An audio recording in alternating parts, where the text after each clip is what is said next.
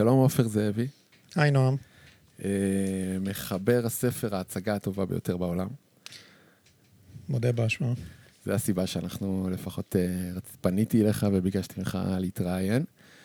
אה, אני ממש שמח שיוצא לי לתעד את התגובה הראשונית שלך אליי ולדברים שאני הולך להגיד לך. לא רציתי להרוס בטלפון או שככה נשוחח, כי הספר, אני אגיד לך, נתחיל ככה, זה מבחינתי הספר הכי טוב שיש פה בספרייה. אתה יכול להסתכל, יש פה אולי אלף ספרים או משהו. זה וואו. הספר שאני אוהב, אני יודע, אתה רואה? אתה לא יודע שמישהו אוהב את הספר שלך כמוני. Okay. אוקיי. אני אוהב את הספר הזה, והוא מבחינתי מדבר על הדברים שאותי מעניינים. דברים שאני אישית חקרתי ולמדתי אותם אה, המון המון שנים לפני זה, והספר שלך מין אה, מספר אותם. הוא מספר את הדברים האלה, וסוף כל סוף מבחינתי ספר שיש בו הרבה אמת. אה, זה לא למדע בדיוני, זה לא ספר, זה לא פרוזה, זה ספר עיון, שעוסק בהרבה נושאים שאני אוהב. והביקורת שיש לי על הספר שלך, אתה יודע, בוא...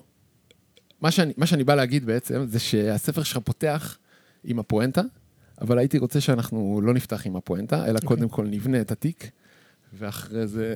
אה, ואחרי זה נחתור לפואנטה. אז אה, רוצה לספר לנו קצת על עצמך?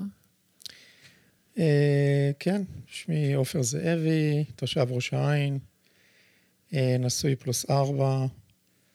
וואו, סחי. זה אומר לי. אה, עובד היום בחברת הייטק בתפקידים של שיווק ומכירות. חובב מוזיקה מושבע מגיל אפס. זה ככה ממש על קצה המזלג. רשמת גם שיזם חברתי בתחום של כן. זכויות אני, לילדים עם אוטיזם. כן, בעוונותיי, שניים מתוך ארבעת הילדים שלי זה תאומות אוטיסטיות, אה, בתפקוד נמוך, שהן היום בנות 23, ואנחנו עברנו איתם ועדיין עוברים איתם חתיכת דרך, אה, בינינו לבין עצמנו, וכמובן מול המדינה. פשוט עוסק המון בדרכים ומאבקים לשיפור התנאים והחיים שלהם. אה, זה חלק מהחיים שלי. בסדר, אם אה, תרצה להקדיש לזה זמן אה, אחרי זה קצת להעלות מודעות לגבי...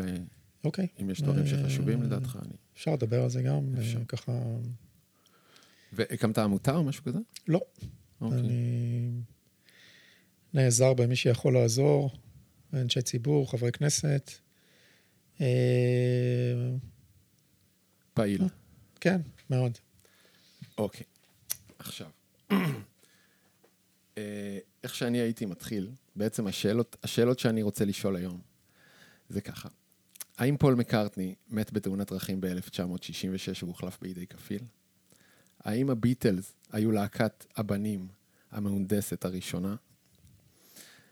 האם הם, הביטלס בכלל כתבו וניגנו את המוזיקה של עצמם? זה גם מעניין אותי לדעת. ומה הקשר של זה למה שאתה קראת היבטים מיסטיים, ואני קורא סטניזם, ואליסטר קראולי, שמי שלא יודע, זה המכשף, אחד המכשפים של המאה שעברה, הידועים. אה, וככה הייתי רוצה לשאול, בעצם לפתוח בשאלות האלה, כי זה נכון שמכירים את הקונספירציה שפול מת, אנחנו זוכרים את, את התוכנית רדיו הישנה הזאת, פול מקארטני מת, זה... והייתי רוצה לפתוח בנסיבות בעצם. שזה אצלך בספר זה פרק אה, חמש, אני חושב. אתה יכול, אתה יכול לספר לי קצת מה היו הנסיבות המוזרות של הביטלס, בוא נגיד ככה. תראה, אמ, אם אני עושה שנייה זום אאוט, אנחנו מדברים כאן בבסיס על שני נרטיבים. יש נרטיב, וזה גם בעצם הספר שלי, על זה הספר שלי בעצם. Mm-hmm. יש את הנרטיב הרשמי והישן שכולנו מכירים, כל, אה, לא כל, חובב מוזיקה ממוצע בארץ אה, מגיל 30 פלוס, היום שם הרבה חבר'ה צעירים. יש לו בטח איזשהו ספר על הביטלס אחד לפחות שהוא קנה באיזה חנות בלונדון או בארצות הברית, אה, או עכשיו באמזון בשנים האחרונות. וכל הספרים האלה בעצם מספרים את אותו סיפור. של ארבעה Scousers מליברפול, Scrouser, סליחה. Scousers, זה בעצם כינוי אה, לאנשי מעמד הפועלים בליברפול, אה, ארבעה אה, חבר'ה... כן, בני למעמד הפועלים, ההורים שלהם עבדו קשה יום בהיר אחד אה, הקימו להקה. סינדרלה, סיפור סינדרלה. סיפור סינדרלה קלאסי, והפכו להיות בעצם הדבר הגדול ביותר במוזיקה. זאת אומרת, אם אתה לוקח בתחום של, אה, נגיד בתחום של כדורסל נניח, אז אתה אומר, נגיד מייקל ג'ורדן זה הכדורסלן הגדול ביותר ששיחק אי פעם, דרך אי פעם על מגרש, Mm. או בכדורגל זה מסי, יש את הוויכוח מסי רונלדו, לא חשוב כרגע, פלא, פלא. פלא. אה, אז במוזיקה זה הביטלס, אין עליהם ואין מעליהם. לפי פרמטרים של הצלחה, אה, תופעה תרבותית, השפעות, זאת אומרת, בכל פרמטר אפשרי כמעט. אה, כמובן שעניין של טעם זה עניין אישי, יש אנשים שפחות אוהבים את הביטלס, זה בסדר, גם גם זה בסדר. אז יש לנו את הנרטיב הרשמי שהוא סופר במאות ספרים. פשוט, זה פחות או יותר אותו נרטיב. אני רואה את זה, אפילו יש, יש דף בפייסבוק שקוראים לו, האם הביטלס מסתירים משהו, והוא מספר את הנרטיב הרגיל. כן, כן, הוא לא כן, באמת אה, מספר איזה שהם כן, סודות כן, של כן. הביטלס. אה, אז זה עולם אחד. אהה, וגם אני הייתי בעולם הזה עד לפני כמה שנים, כי למה שאני אחשוב אחרת? מהמם. עכשיו, מה שקרה זה שפשוט צצו מקורות מידע חדשים, אה, שמספרים בעצם סיפור שונה לחלוטין. עכשיו, אם אה, המקורות האלה היו אני או אתה, או מישהו אחר, אז אה, אפשר היה לחשוד חשד סביר שמדובר פה במשהו הזוי. ברגע שאני הבנתי שמי שעומד מאחורי הדבר הזה זה האיש עצמו, ושוב, אה, אפשר לחלוק על זה, אני אומר, אני אומר דעתי כמובן, הבנתי שקרה כאן משהו, כי בעצם, או שהוא צוחק על כולנו, כתב איזה ספר מדע בדיוני בשם The Memoirs of Billy Shears, והעלה סדרת סרטונים ליוטיוב בשם I'm a Phony. אה, ולכן, ובעצם הוא מספר לנו נרטיב אחר, שלפיו פול מקארטני מת ב-11 בספטמבר 1966, ומאותו רגע הוא, אותו בילי שירס, או אה, יש לו כל, כל מיני שמות, וויליאם אבל אה, שפרד. ביל שפרד, זה השם, ביל שפרד, ביל שם. שבו הוא מציג את עצמו, שם הלידה שלו, תפס את מקומו בלהקה הגדולה ביותר בעולם, ואף אחד לא ידע. עד היום, אוקיי? אז זה הנרטיב החדש. עכשיו, גם אחרי שיש את המקורות האלה, שאפשר לדבר עליהם, אנחנו נניח שנגיע אליהם, לי זה לא הספיק, כי אני קראתי, אני זוכר שקראתי את המהדורה שקניתי ב-2018, זו הייתה המהדורה השנייה שיצאה, בינתיים יצאה המהדורה החדשה בסוף 21. אני עובר עמוד עמוד מתוך הכמעט 700 עמודים בספר, ואני אומר, מה? לא, זה לא מה שאני מכיר. ו... ואז בעצם מה שעשיתי זה התחלתי לחקור את העניין. כי אמרתי, אני חייב לקבל כאן איזושהי עזרה מכל כל מי שאני יכול, בשביל לנסות ולהבין מה, מה קורה פה. למה אנחנו צריכים עוד נרטיב בעצם? יש נרטיב של הביטלס, שכולנו מכירים אותו, כולנו גדלנו עליו. למה אנחנו צריכים נרטיב שני או אלטרנטיבי? מהמם. מה, מה קורה פה? וזה בעצם הייתה נקודת המוצא, זה בעצם, אני חושב שזה בעצם התמה שעוברת בדפים של הספר. אה, מה שקורה כאן בעצם, ושוב, לוקח זמן להבין את זה, ושוב, אני כותב את זה גם בספר, אני מזמין כל אחד אה, לבדוק את הדברים בעצמו ולגבש לעצמו דעה משלו, וזה אז בסדר. הנה, אני אומר לך, עופר, אתה יודע שזה שנוי במחלוקת, מה שאתה אומר. לחלוטין, לחלוטין. אז בוא נדבר אני- שנייה. אני גם אומר אני את זה. גם אוהב ביטלס. כן. אתה- תסתכל עליי. זאת אומרת, אני גם עושה מוזיקה פסיכדלית, אני מ- אני מאוד מושפע מהביטלס. אוקיי, וגם אה, מ- מ- לא מהשלב, בוא נגיד, אני מתחיל- התחלתי לאהוב את ביטלס מהשלב הפסיכדלי שלהם. אוקיי. זה מחוץ לעניין, אבל אה, מה ש... מה ש... מה שאפשר להסתכל מבחוץ ולהגיד שזה לא כל כך משנה לי כרגע האם פול מקארטני מת או הוחלף. ברור לי שזה סיפור שהם מנסים לספר אותו. זאת אומרת, זה גם סיפור שהוא מוח- מוחבא ויש רמזים לזה, בסדר, אבל לא יודע אם עובדתית זה קרה, כי אין לי כרגע איך להוכיח את זה. אוקיי. אבל יש, מה שהתחלתי להגיד, יש את הנסיבות של הביטלס שהן מאוד חשודות. אני כאילו מושך אותך לכיוון השאלה הראשונית שלי והסיפור שניסיתי להציג. קודם כל, הביטלס ב-66 הפסיקו להופיע. כן, אה, למה? למה? לא יודע, נורא מוזר. שאלה. אני זוכר שאמרו לי בילדות שמרוב צעקות של מעריצות הם לא יכלו להופיע. כן. 1,500 הופעות מתועדות, יש אתר בשם setlist.fm, אתה יכול להיכנס לאתר הזה. זה אתר שמתעד אה, כל ההופעות של כל האומנים הכי גדולים, ומה הם שרו בכל הופעה. בהנחה שהיום. הסט-ליסטים אה, קיימים כמובן. יש אה, את כל התיעוד של כל ההופעות של הביטלס, איפה הם היו יום אחרי יום. אה, סט-ליסטים חלקיים, אוקיי? לא בכל יום, בכל מקום שהם היו, אוקיי. אבל הם הופיעו אה, כמעט 1,500 פעם בין 1960 ל-1966, שזה דבר אהה. מטורף בפני עצמו. נשים את זה זה רגע מה שהם בצד. היו, היו להקת רוקנרול שעולה ומנגנת בלוזים. זה 250 חברים. פעם בשנה בממוצע, שש שנים ברציפות. זה, זה משהו, זה שני שליש בשנה, חרוצים. להיות כל ערב על במה. זה מעבר פועלים. לחריצות, זה, זה משהו שאי אפשר לתאר אותו. אבל, יום בהיר אחד, נדמה לי ב-29 באוגוסט אה, 66, ההופעה האחרונה בקנדלסטיק פארק בסן פרנסיסקו, אז נגמר בעצם, זו הייתה ההופעה האחרונה ב tour האמריקאי אהה. האחרון שלהם. מאז אין יותר הופעות, אבל יש עוד חמישה אלבומים חדשים. מ Sergeant Pepper, Magical Mystery Tour, יש לנו את Yellow Submarine, האלבום הלבן, Abbey Road ו-Let It Be נדמה לי. אלבומי. אולפן מטורפים. שיא- שיאים עוד יותר גדולים משבעת האלבומים הראשונים, כן. אוקיי? כן. אבל אין הופעות. הפכו ללהקת? אולפן, לכאורה. כן. איף, מה... אבל לפני זה הם עשו גם וגם. אז התירוצים היו ככה, קודם כל, הצרחות בהופעות, הם לא שמעו את עצמם. כן. אני, לא, אני יכול להבין את זה. לא, חושב חכה, אני שזה רוצה תירוץ. לעצור פה שנייה. ראיתי את ההופעות, וזה נראה לי היום מאוד מבוים. אוקיי. ונראה לי שכל ההיסטריה הנשית הזאת, איזה 50 בנות שהטריפו אותם בהופעה אחת ספציפית, הראו את זה בטלוויזיה האמריקאית, וזה סוג של לא, היסטריה שהדביקה את עצמה. בשי סטדיום בניו יורק וב venues הגדולים היו 40-50 אלף איש, היו. כן.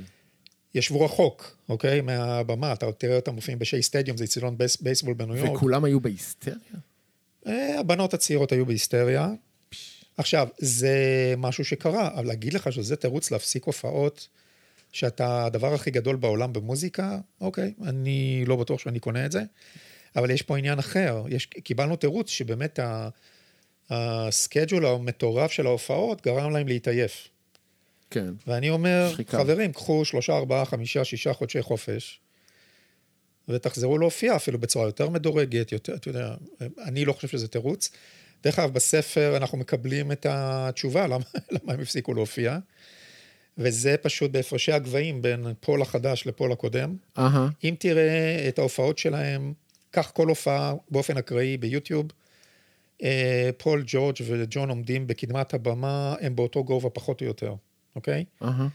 אבל ביל שפרד פשוט יותר גבוה. גבוה. אה, דרך אגב, אתה יכול לראות את זה בקליפ, בקליפ של Hello Goodbye, כבר עם פול החדש, הוא קצת יותר גבוה מהם, בצילומים, בצילומים ל Magical Mystery Tour, בתמונות סטילס של, אה, ש, שקידמו את הסרט, אתה רואה כבר את ההפרשי גבהים, אבל עוד לפני הגובה, אה, אתה פשוט רואה שני אנשים שונים. אחרי 11 בספטמבר 66, אנחנו לא רואים יותר את פול הישן, פשוט לא רואים אותו. ואני אני בדקתי אה, ממש רצף של לא רק תמונות סטילס, אלא גם קטעי פילם, אז בשנות ה-60 עוד לא היה וידאו, אבל היה פילם, ובכולם אתה רואה את אותו בן אדם עם השפם, עם הפנים המוארכות, עם הפאה על הראש, אתה פשוט רואה מישהו אחר. עכשיו, מי שלא מוכן לקבל את זה, זה, זה בסדר גמור. אני לא יכול לשכנע אותך או כל בן אדם אחר. אני אומר מה שאני רואה. אה, אני לא בספר- טוב בזה. אני, אני לא, מודה לא, שאני בסדר. אני יכול לראות. שחקן, אני לא אזהה שזה השחקן, אני. אני מאמין לדמויות, אני נופל לזה. אני אראה לך... ויזואלית אה, אני קשה, גם אנשים משתנים. אתה. תראה תמונות, לא ככה. לא ככה. אתה תראה תמונות, אה, יש, יש, יש תיעוד של חלק מההופעות באוגוסט 66. זה ה tour האחרון של הביטלס בארצות הברית. אהה. בינואר 67, כלומר, חמישה חודשים אחרי זה, אנחנו מקבלים את שני הקליפים של Penny Lane ו Strawberry Fields Forever. הופה. ושם אתה רואה את אותו בחור חדש, עם השפם, עם הפאה, עם הפנים המוארכות. It was a fake mustache, it was a fake mustache. דרך אגב, יש שורה של, של uh, Man, you've been a naughty boy, you let your face go longer. אהה. זה עוד אחד מהרמזים בשירים שלהם. יפה. ב-I'm the מה- Walrus. צמרמורות.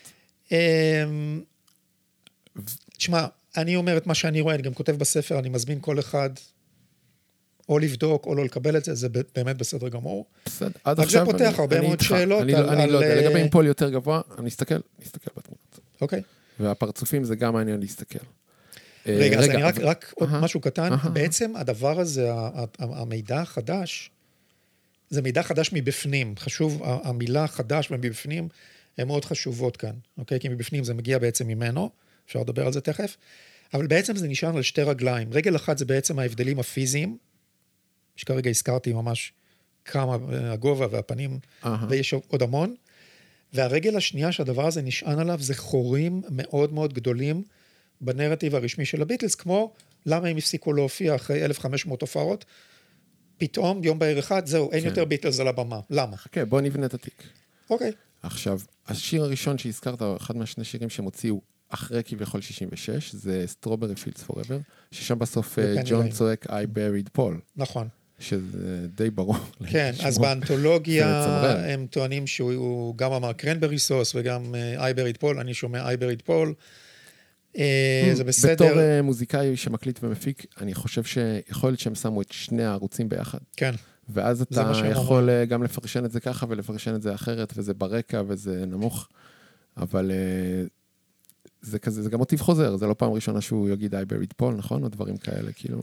תראה, יש איסטר. קבוצה של רמזים שהכרנו בתקופת התוכנית של קוטנר, תוכנית של קוטנר על פול מקארטני מת. נכון. שודרה ב-81, אני שסקרו שמעתי את אותה בתור ילד. האלבומים, את התמונות. למעשה היא שודרה כבר ב-76 פעם ראשונה, ב-81 היא נכנסה כפרק בתוך הסדרה שהוא עשה 60 שעות על הסיפור של הביטלס מההתחלה ועד הסוף. שם זה הוצג כמובן כהביטלס צחקו על המעריצים שלהם. אה, היום, במסגרת המידע החדש, כמעט בכל שיר מאז Strawberry Fields Forever וואי וואי ועד הסוף, וואי וואי, יש לנו רמזים בעטיפות של התקליטים בכל אחד מהשירים. מלחיץ. אה, המון. דברים שאתה אפילו לא יכול... אה, אף אחד לא יכול היה לעלות עליהם, אלא אם כן מישהו היה בא ואומר לנו, חבר'ה, תקשיבו, השורה הזאת והזאת, זאת הפרשנות שלה. או אם תנגנו את התקליט לאחור, ויש עוד מקור, מקומות שאפשר לנגן את התקליט לאחור, תשמעו אותנו אומרים א', ב' וג'. אה, המון המון רמזים. אז בעצם שהתחילו משם. כן, מאותה נקודה. באותה נקודה התחילו גם רמזים במוזיקה, בעטיפות של האלבומים. האלבום הראשון אחרי זה היה סארג'נט פפר. נכון. ששם אה, פול מקארטני מופיע עם עם הגב, לא עם הפנים ועם השפמים. תשמע, מה, אתה מדבר איתי על, ה, על הגב של העטיפה, מה, קח את ה- ב front זה העטיפה הלוויה. ה front. The יש לך את הביטלס. החדשים מול הביטלס הישנים. נכון, והלוויה ובאס על הקבר. כן, זה לא אותו פול. אני לא יודע, עכשיו, אני מוכן לקבל, אה, לקחת הנחה על זה שהביטלס הישנים זה בעצם צילום של קאט-אאוטים מאדאם טוסו. פשוט לקחו קאט-אאוטים של כל מיני celebrities מאדאם טוסו. הביטלס הישנים שאתה רואה שם בצד, למטה. ופול נראה שם באמת מאוד אה, ציורי כזה. אז אני אומר, אתם לא רוצים להשוות את זה לתמונה הזאת, בסדר. אפשר להשוות את זה לכל כך הרבה תמונות אחרות של פול המקורי, שזה עדיין ייתן לנו, אה, יראה לנו שמדובר בשני אנשים שונים. אה, אנשים לא רוצים לקנות את זה, אז בסדר. אני לא, תפקידי הוא לא לשכנע, אני מספר את הסיפור כמו שאני רואה אותו וניתחתי אותו. Uh, אז בעצם, מה, מה אומרים לנו כאן? אנחנו נעזור, אנחנו לא יכולים לגלות לכם את זה בצורה רשמית, מהמם. והוא אומר את זה, גם הוא כותב בספר, ב-Memoirs of uh, Billy Shears, אני, לא, לא תהיה מסיבת עיתונאים. לא, יהיה, לא תהיה איזושהי הופעה פומבית שאני אבוא ואני אגיד, חבר'ה, it was all a lie, מה שנקרא. אבל במסגרת העולם והתנאים שאני חי בתוכם, ועוד מעט נגיע לדבר גם עליהם, שזה העולם האזוטרי, העולם הנסתר, או תקרא, נקרא לזה, אפשר לקרוא לזה בהרבה מאוד שמות אחרים, אני כן יכול לספר לכם מה קרה ברמזים.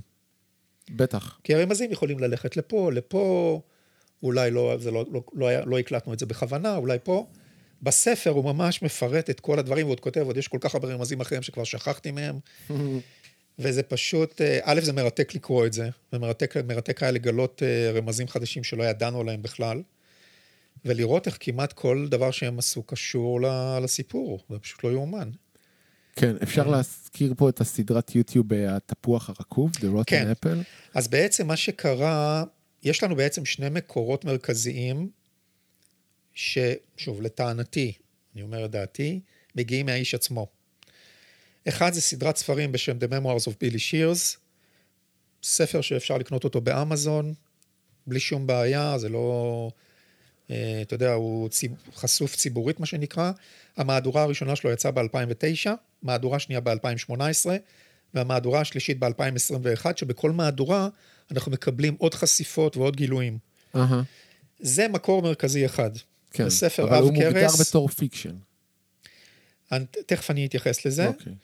אה, סתם אומר, זה קצת מוחבא. זה הוא זה כותב, לא אוטוביוגרפיה של הוא פול כותב מקארטי. שזה, זה- אני מספר את ה historical fiction, אבל הוא מסביר בתוך הספר אהה. שזה עצה שהוא קיבל מהעורך דין שלו בשביל להגן עליו מתביעות. הוא מספר, סבבה, אז בוא נגן עליו מתביעות. מקדיש על זה- fiction, אנחנו מדברים רק על fiction, הכל פיקציה. כן. אה, עכשיו, אז זה, זה, זה מקור אחד, והמקור השני זה סדרת יוטיוב שעלתה ב-2006 כבר, שאני לא הייתי מודע לקיומה עד שלא הגעתי לספר, אה, שנקראת I'm a phony. אה, The Rotten Apple זה בעצם התפוח הרקוב, שזה משחק מילים, כי הביטלס, הלייבל שלהם היה אחר כך אפל מיוזיק, ותפוח רקוב זה, בעצם תחשוב על ערימה של תפוחים, שאחד מהם הוא רקוב, כי הוא לא אמיתי, כי הוא לא מתאים, כי הוא לא נכון. אה, ו-I'm a phony זה בעצם אני מזויף, או אני משקר לכם, או תקראו, אני לא אמיתי, בואו נגיד ככה. כן, זה גם משחק מילים על להחליף את ה-PH ב-F של Paul ו Faul. כן, יש בזה I'm גם... phony, I'm Faul, כן. I'm Faul. בעצם זו סדרה של אה, Paul. קרוב ל-100 סרטונים קצרים, שכבר ב-2006 רובם היו, אחרי זה הם עברו גם שדרוגים, כולי צמרמורות שאתה מזכיר את זה. והם בעצם, וגם הם ביוטיוב, אתם פשוט יכולים להיכנס, הם ממוספרים מ-1 עד אה, 90 או עד 100. כמו כל סרטוני סרטון, יש בו איזשהו, אה, הוא סביב איזשהו נושא קצר, באמת בדקה, שתיים, שלוש, אה, אתם מקבלים אה, איזושהי חתיכה מהפאזל עם אה, תמונות, בלייב מה שנקרא, בווידאו, סליחה. לדוגמה, ניתן דוגמה ממש קטנה, אה, סרטון מספר 30 נקרא Before and After. וכל מה שאתה רואה בסרטון הזה, זה את פול אה, חוזר, הם חזרו לאנגליה אחרי ההופעה האחרונה בארצות הברית. אתה רואה אותם יורדים מהמטוס, ואתה רואה את פול שכולנו מכירים, אה, פול מקארטני, שזה פול הישן, פול, אנחנו קוראים לו ב... אה, פול הביולוגי בעצם, biological פול או. ביופול. ומיד אחרי זה מראים לך אה, את הביקור שלו, ב, זה היה באוקטובר או נובמבר 66, בניירובי, קניה. הוא נסע לשם, גם כן נסיעה מאוד מוזרה. אתה רואה, בין, אתה כבר רואה אותו כבר עם השפם, אתה רואה את הפנים המוערכות. הסברה היא שהוא נסע לשם כדי לעבור חלק מהזרקות לפנים, גם רואים את זה ככה קצת בקטנה בס- בסרטון הזה, אבל אתה רואה, בלי קשר, אתה רואה אתה יכול לראות את הסרט הזה כמה פעמים שאתה רוצה לעצור, אתה רואה שני אנשים שונים, אין שום דמיון, שוב, אני אומר את דעתי, אהה. בין פול הביולוגי לפול החדש, ואת אותו פול עם השפם והפנים המוערכות אנחנו רואים אחרי זה בהרבה מאוד uh, מקורות אחרים, אבל הסרטון הזה זה ממש before and after, מראים לך את זה קבל עם ועדה, מה שנקרא, כאילו בפרק זמן מאוד קרוב. באותו סרטון, כן. כאילו גם של הכרונולוגית. כן. תוך כמה חודשים עבר עכשיו, שינוי. אה, אז I'm a phony, הסדרה הזאת אה, הגיעה לפני הספרים, הספרים הגיעו, התחיל, הספר, המהדורה הראשונה יצאה ב-2009, הסדרה ביוטיוב היא מ-2006 והיא ברשת, אפשר להיכנס אליה היום. אני דרך אגב מרפרר הרבה מהאזכורים שלי בספר, מרפררים אה, לסדרה הזאת.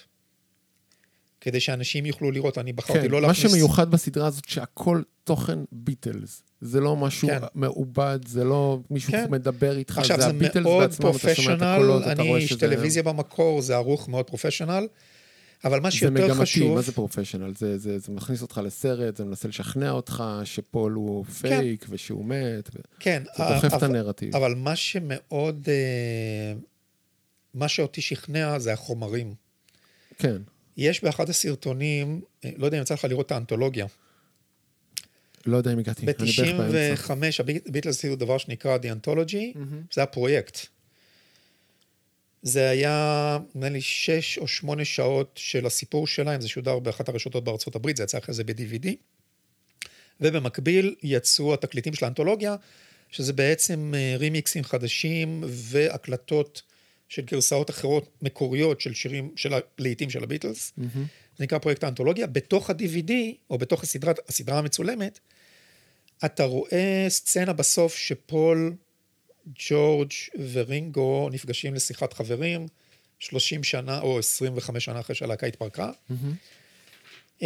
פול לובש טישרט כזה כחול, ואתה רואה אותם מדברים, אוקיי? עכשיו, ב-I'm a phony, באחד הסרטונים, אתה רואה קטע אחר מאותה שיחה, ואתה יודע שזו אותה שיחה, כי אתה רואה אותם באותם בגדים, באותו לוקיישן, אהמ. והם מדברים בהם על משהו שלא נכנס לאנתולוגיה, ואז פול מסתכל על, ה... על מי שמצלם את זה ואומר לו, leave it in, תשאיר את זה בפנים, כי הם בעצם דיברו על משהו שעלול היה להסגיר את זה, ש... שזה לא פול הביולוגי, אוקיי? עכשיו, מי מחזיק את החומרים האלה? למי יש את החומרים האלה? שמעבר לאנתולוגיה. רק, רק לאיש עצמו, ואנחנו יודעים היום ממקורות אחרים שיש לו ארכיון מטורף ומתועד ברמות שקשה להסביר אותם.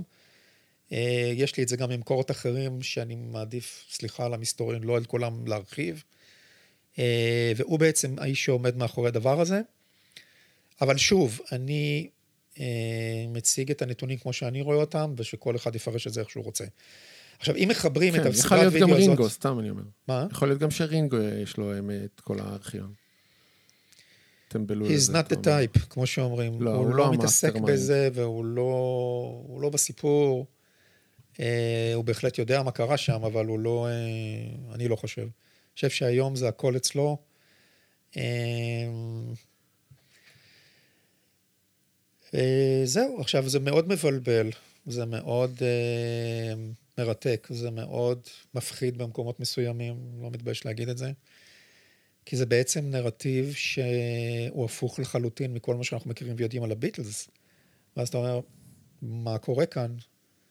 למה הוא עושה את זה? Mm-hmm. ואם הוא לא היה עושה את זה, אז לא, אף אחד לא היה אומר כלום, אף אחד לא חושד בכלום. כי הסיפור הזה של פוליס דד זה משהו שהוא מה... שייך להיסטוריה, זה היה נורא מצחיק, נורא זה, זה עוד קטע שבאמת העצים את האגדה הזאת שהיא הביטלס. אף אחד לא נגע בזה, אף אחד לא התעסק עם זה, ופתאום מי שחזר, החזיר לנו את הסיפור הזה לחיים, זה האיש עצמו.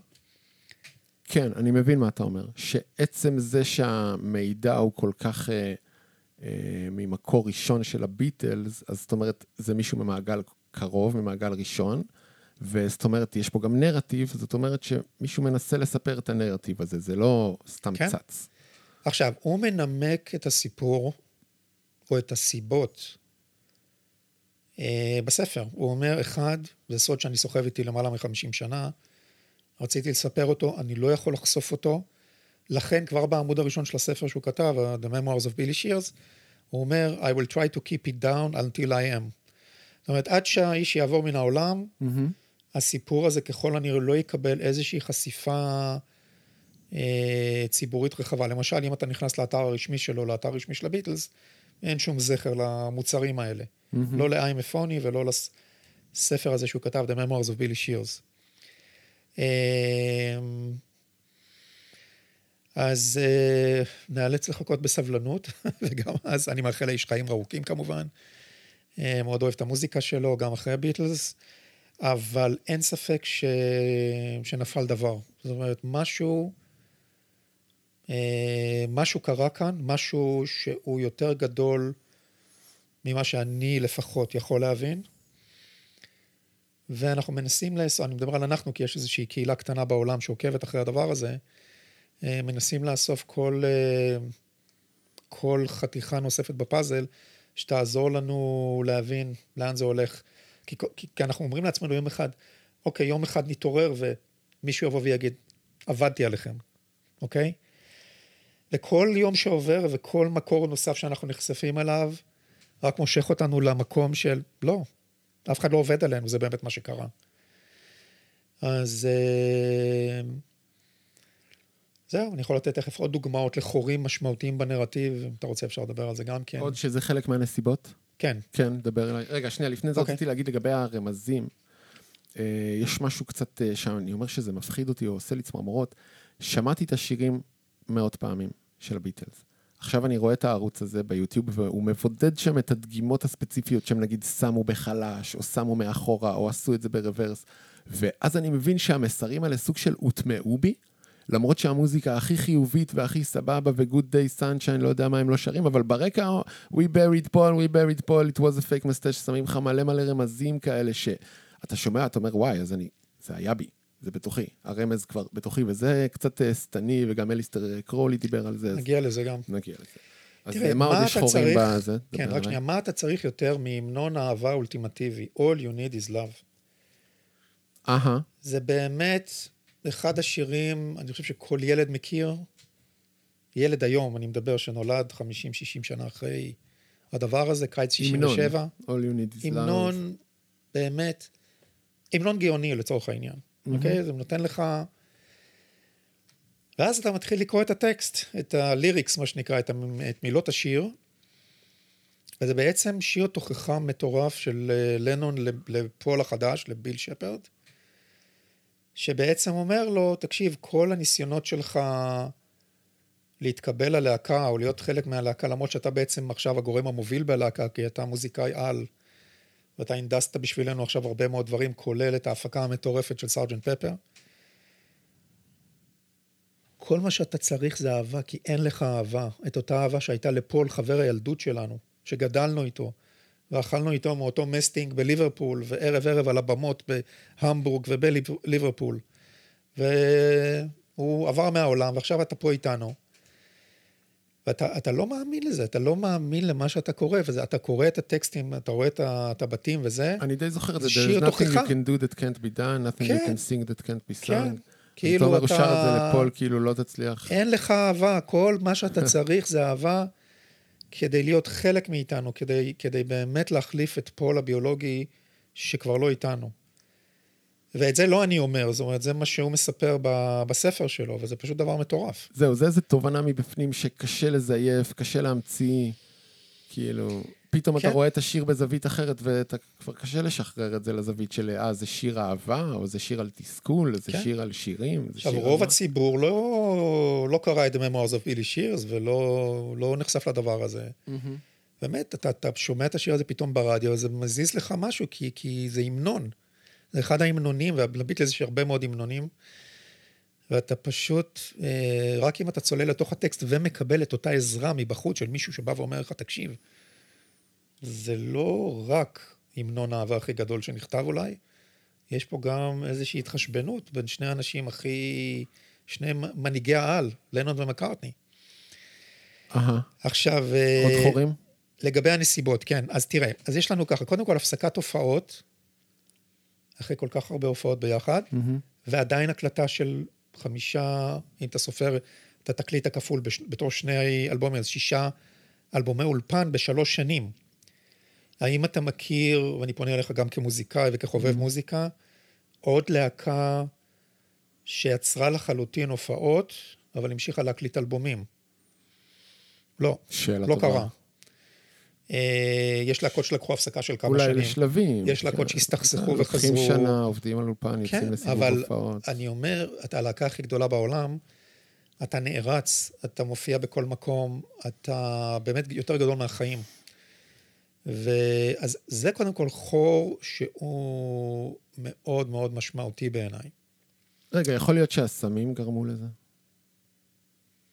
זאת אומרת, לשינוי הזה באיך שהם שמע, שרו, הסמים כי גם המוזיקה היו השתנתה. בהקלטה של הלפ, וואלה, ובצילום של הסרט הלפ. הם מספרים לא על זה, זה בנרטיב. הרשמי. נכון. אה, שהם היו גמורים, זה כל הזמן ב-65, בסאטלות, וזה... כן, אז זאת אומרת, הסיפור של הסמים הוא תמיד ברקע, אבל לא בגלל זה הם הפסיקו להופיע. לא, אה, אה, כאילו, זה לא בגלל זה הם לא... השתנו אולי.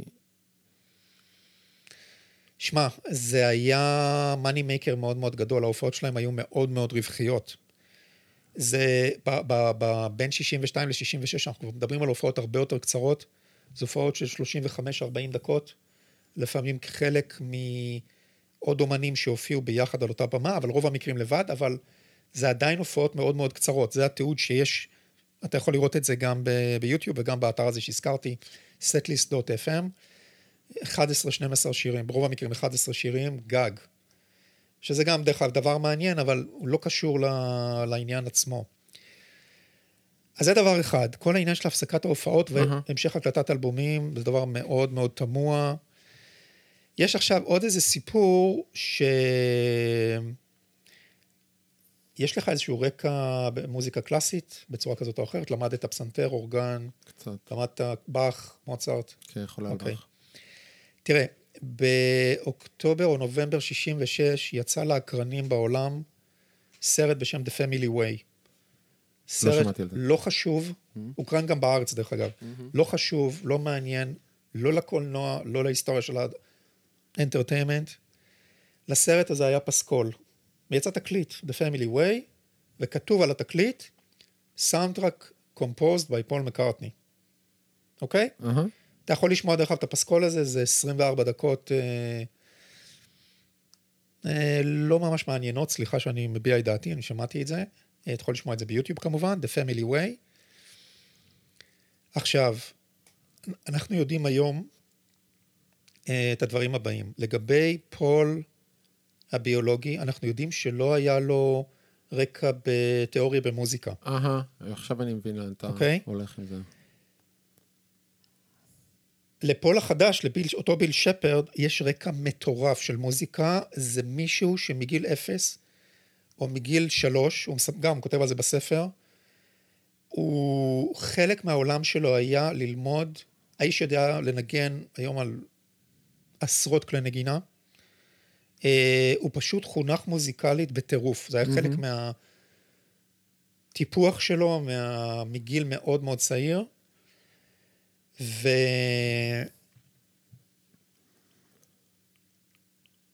אין שום סרט בעולם שפול הביולוגי כתב פסקול של 24 דקות של מוזיקה קלאסית נטו לתזמורת. ואנחנו רואים, יש תמונות סטילס באינטרנט של פול החדש עם השפם ועם הפנים המערכות, יושב מול אה, אורקסטרה, שזה תמונות אהה. רשמיות, שוב, אני לא יודע, אולי הן מפוברקות, אני באמת לא יודע, תמונות רשמיות של ההקלטה של The Family Way. אתה רואה אותו יושב מול, הוא הקונדקטור גם. המנצח. עשה את זה ביחד עם ג'ורג' מרטין, המפיק המיתולוגי של הביטלס. אין שום סרט בעולם שפול הביולוגי עשה דבר כזה. שום סרט. אני, סליחה על הנחרצות, אבל שוב, זה סיפור נורא נורא קטן. טוב, בוא נגיד, אין, אתה אומר אין סיכוי שמישהו שהוא לא עבר הכשרה מוזיקלית, אה, כמו פול כן, המקורי, אז זה עוד חור. כתב כזה דבר. אה, עכשיו, עוד דבר שהוא ברמה יותר נמוכה, הם כל שנה מ-63 הוציאו תקליט ל Christmas. אנחנו יודעים ש Christmas זה עונת מכירות הכי חשובה בעולם המערבי, בעולם הנוצרי והמערבי. אה, 63, 64, 65, יש תמיד אלבום שמופיע סוף נובמבר, תחילת דצמבר, בדרך כלל גם סינגל, או מתוך האלבום או בנוסף.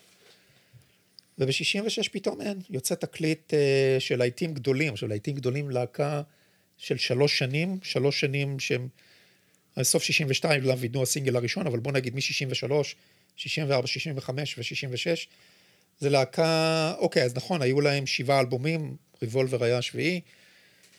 מה קרה? למה לא מוזיקה חדשה? למה פתאום אה, הם קראו לזה? Oldies, לא? קראו לזה golden oldies או משהו כזה. Oldies. הם מאוד כאילו מאוד- הכריזו על זה שכל השנים הראשונות שלהם הם עכשיו הפכו מאוד מאוד ל oldies, תמוה, מאוד. ושינו סגנון לגמרי, לכל היצירות החדשות ה... כן.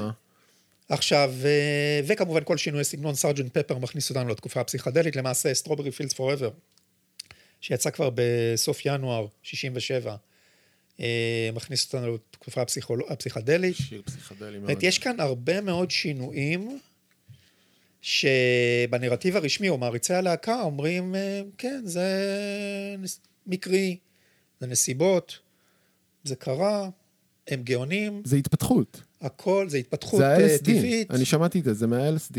אה, זה מהסמים, זאת אומרת, יש הרבה מאוד תיאוריות למה הדבר הזה קרה. אה, אני היום, כשיש לי את המידע החדש, אה, תראה, השורה התחתונה של כל הדבר הזה, לי, זה שהמידע החדש עושה לי יותר שכל מהמידע הרשמי. זה, זה השורה התחתונה של כל הסיפור המטורף הזה. ואני... בגלל שקשה לך עם הסיפור סינדרלה הזה? לא היה קשה לי, תשמע, זה, זה, תראה, הרי מה סיפרו לנו בעצם? אה, יש להם בערך 250 שירים מוקלטים, בסדר? כן. כולל הקאברים בהתחלה, שהם הקליטו גם. וואו. מעל 100 שירים בוודאות זה קלאסיקות. יש ויכוח, אבל בוא נגיד אה, מומחים, זאת אומרת, 100 מתוך ה-250 האלה, זה קלאסיקות על חלל, מה שנקרא, זה באמת דברים ש... לא חושב שהיום אה, יש אומן אחד שמסוגל לכתוב, אה, להקליט, אה, לכתוב מוזיקלית ו- וטקסטים. אין, אין דברים כאלה. יש בודדים הם האומנים שיש להם 100, 100 שירים טובים. קוטנר אה, מדבר על זה כבר הרבה מאוד שנים. הביטלס זה באמת... אה, מרוב שזה הרבה, זה מעלה חשד. לא, עכשיו רגע, עכשיו, אה, אני, אנחנו כל פעם פותחים חלון ל...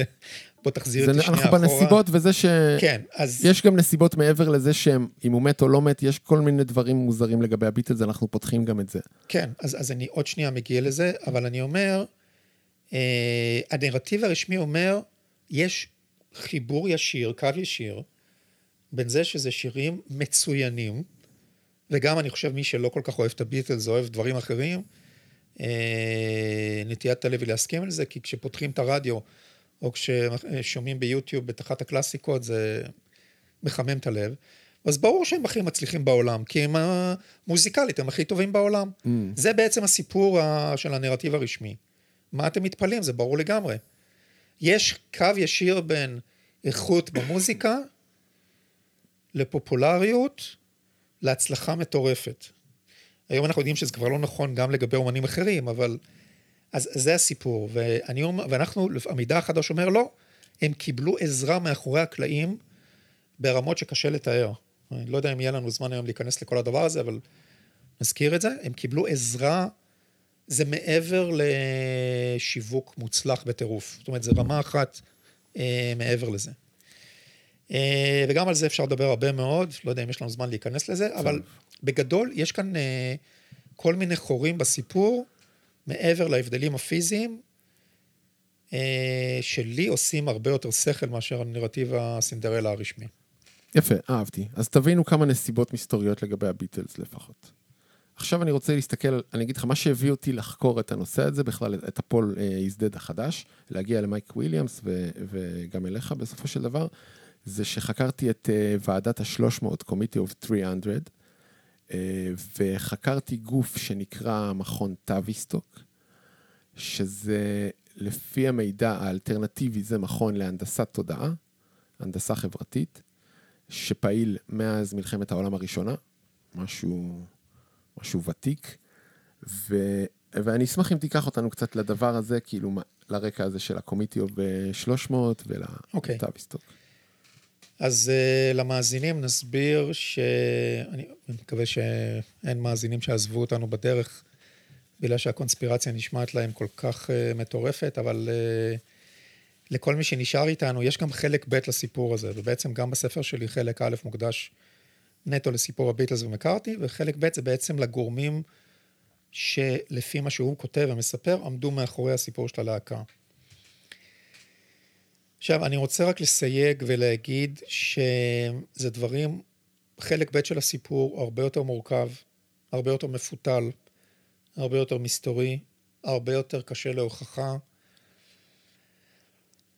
אה, ועדיין צריך לספר אותו, כי עוד פעם, אנחנו מקבלים אותו כחלק מהסיפור של הביטלס וההחלפה של מקארטני. אוקיי?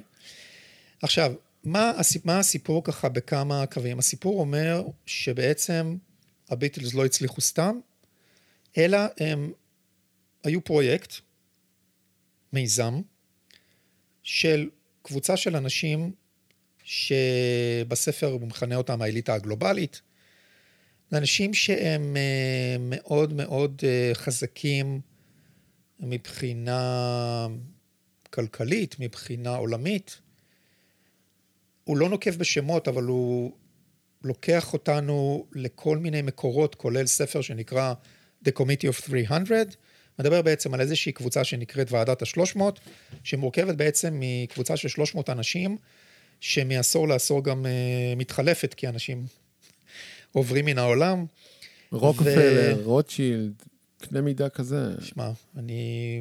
אה, אני השתדלתי ככל יכולתי לא להזכיר שמות, אני גם לא מזכיר שמות בספר שלי, אבל המידע הוא בחוץ. Mm-hmm.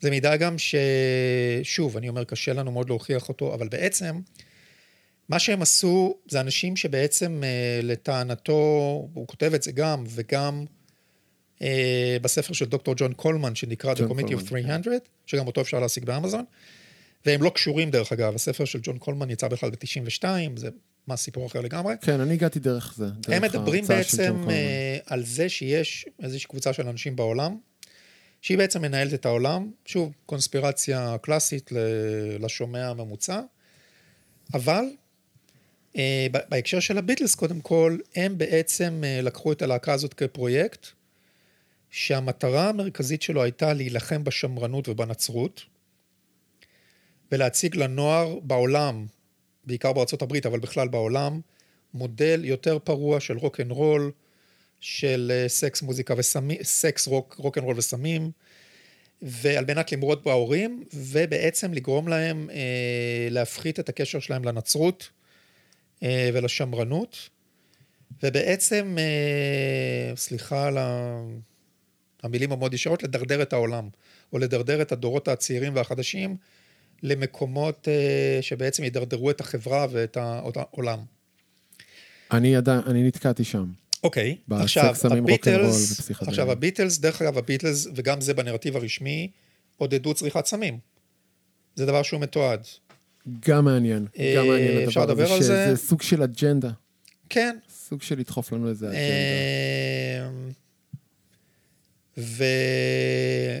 והטענה היא שהם עמדו גם מאחורי הפסטיבלים הגדולים, אני מדבר על אה, מונטריי ב-67' וכמובן וודסטוק ב-69'. ודרך אגב, הוא מספר בספר שלו, אה, ביל שפרד, שהוא היה אחד מהאנשים שעמדו מאחורי חלוקת סמים יזומה במונטריי ובוודסטוק. כן. זאת אני אומרת, מכיר זה את זה, אני לא מכיר את זה שאנשים... שה-CIA בעצם היה מי אנשים שהפיץ. הגיעו לשם והביאו סמים מקולומביה, או מישהו חילק את זה באופן אקראי, מדובר שם על איזושהי חלוקה על מנת, אה, בוודסטוק היו חצי מיליון איש, על מנת שאחר כך זה יופץ הלאה לתוך הערים בארצות הברית, מהאנשים שחזרו מהפסטיבל. תראה, אה, ועכשיו, עכשיו נשאלת השאלה, נניח שאתה קונה את התיאוריה הזאת, אני לא יודע, אני אומר עוד פעם, אני כאן, הרבה יותר קשה להוכיח את כל הדברים את האלה, התיאוריה אבל שזה מהונדס. זה מהונדס, אהה. ואתה אומר, האם הם הצליחו להפיל את הנצרות? התשובה היא לא. היום, מתוך תשעה ביליון אנשים על כדור הארץ, לפי הנתונים הרשמיים, בערך שליש מהעולם זה נוצרים, אוקיי? בכל מיני זרמים, בכל מיני זה, אבל לא חשוב. זאת אומרת, הדת עצמה כדת לא נפלה. מה שהם ניסו בשנות ה-60 לעשות, אה, זה להעמיד את העולם שלהם, שקשור לעולם הבונים החופשיים, שוב, זה דבר שהוא מדבר עליו ומסביר אותו, שזה עולם שב-200-300 שנים לפני שנות ה-60, ניסה בעצם לדחוף חזק מאוד את המדע, והכנסייה בעצם, אה, או הנצרות, או הכנסייה התנגדה לזה, ואז בעצם נוצרה מלחמה בין הדת למדע. זאת אומרת, הדת אומרת בעצם אה, אלוהים ברא הכל, המדע אומר לא, יש לנו כל מיני הוכחות למה השמש עושה ככה, ולמה הירח עושה ככה, ולמה יש אה, גרביטציה, ולמה זה. ובעצם נוצר כאן איזשהו קלאש, ובעצם באותם 200-300 שנה לפני אה, המאה ה-20, היו קבוצות אה, שהתנגדו לנצרות ונרדפו על ידי הנצרות, והם יצרו בהמשך הדרך את הבונים החופשיים, שלתוכם התערבבה קבוצת האילומינטי, ויש פה סיפור שלם. עכשיו, הדברים האלה גם כן מתועדים בכל מיני מקורות. נשאלת השאלה, עכשיו, הקבוצה של ה-Committee of 300 הם בעצם אה, סוג של אילומינטי, אבל הם לא אנשי דת לשמה. זאת אומרת, זה אנשי, אנשים שהם בעצם, יש ביניהם איזשהו קשר אה, חברתי, כלכלי, תרבותי, אה, בעיקר בארצות הברית ובריטניה. דרך אגב, יש גם קשר לעוד מדינה קטנה במזרח התיכון, אלינו, בהקשרים האלה. אה, אבל בקיצור, האנשים האלה מנהלים את העולם, ואנשים מהסוג הזה הם האנשים שעמדו בעצם מאחורי ההצלחה המאוד גדולה של הביטלס. הם דחפו את ההשמעות של הביטלס בתחנות רדיו, הם דחפו את המכירות של הביטלס אה, בחנויות התקליטים, הם דחפו את הקידום של הלהיטים של הביטלס במצעדי הפזמונים. דרך אגב, זה הכל דברים שהוא כותב עליהם. עכשיו, יותר קשה להוכיח את הדבר הזה. אני צריך לשים את זה על השולחן. יש לנו כל מיני מקורות לדברים האלה.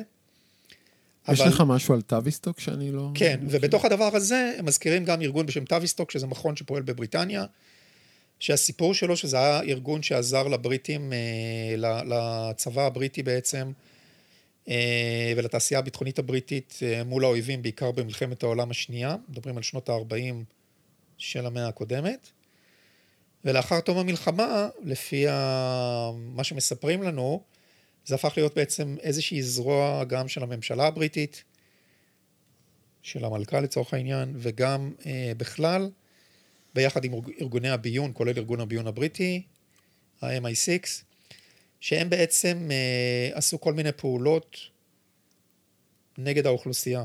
אה, פעולות, אה, ובעצם הביטלס היו אחד הפרויקטים המהונדסים, סוג של הנדסת תודעה, לדחוף את הציבור ואת הקהל לסקס סמים ורוקנרול, להרחיק אותם מההורים ומהדור היותר שמרני. אה, הם הצליחו במידה מסוימת. זאת אומרת, התנועות המחאה של סנוף שנות ה-60 והרוקנרול והפסיכדליה והסמים, תרבות הסמים, שלפחות בארצות הברית החברה שילמה על זה מחירים מאוד מאוד כבדים בשנות ה-70 ואילך מבחינת צריכת סמים אצל נוער. זה דברים שאנחנו יודעים אותם היום. אז הטענה היא שהדברים האלה יהיו מהונדסים. זאת אומרת, זה לא אוסף מקרי של אירועים, זה דברים שהונדסו.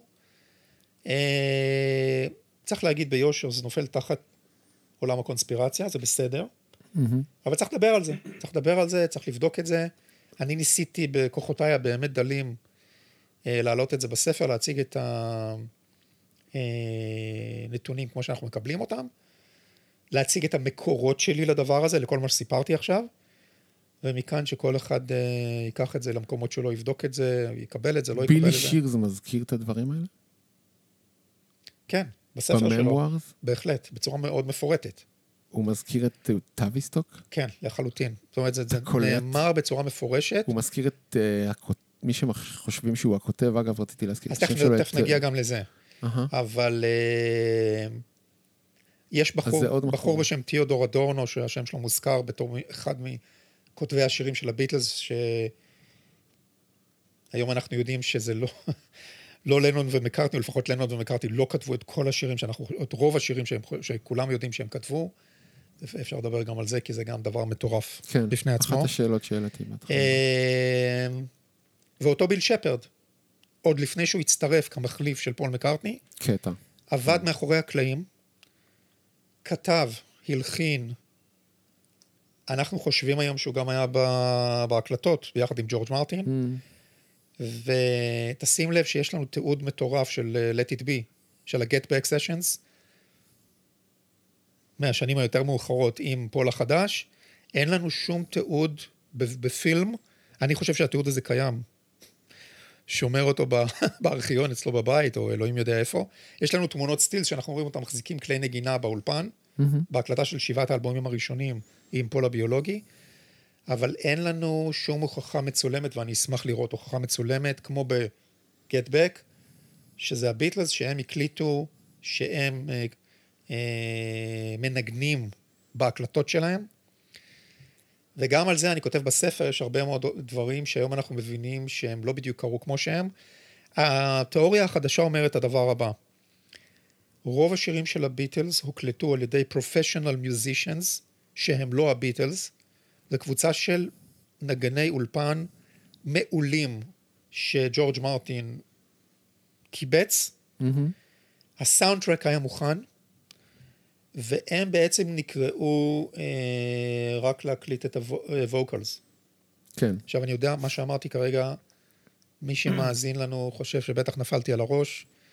לא, לי זה הגיוני, אני הלכתי, תשמע, אני ראיתי וידאוים של רינגו סטאר מנגן, ותשמע למשל שיר כמו I said, she said, זה מריבולבר, יש שם ערוץ תופים מעל ומעבר לחיים, ורינגו לא יכל לנגן ככה. אני מצטער בימים הכי טובים שלו, הוא לא ידע לעשות אה, מעברים. יש מתופף על שקוראים לו ברנארד פרדי, אני מזכיר אותו בספר שלי. מכיר אותו מפעם גם. הוא מתופף של אריתה פרנקלין, הוא עבד עם המון אומנים, תראה, תראו סרטונים שלו ביוטיוב, וואו, כאילו. זה גם מישהו, אני לא מוזיקאי בהשכלתי, למרות שלמדתי שמונה שנים אורגן ופסנתר כשהייתי ילד, אבל לא קשור לעניין. אבל תראו מתופף, תראו את ברנרד פרדי.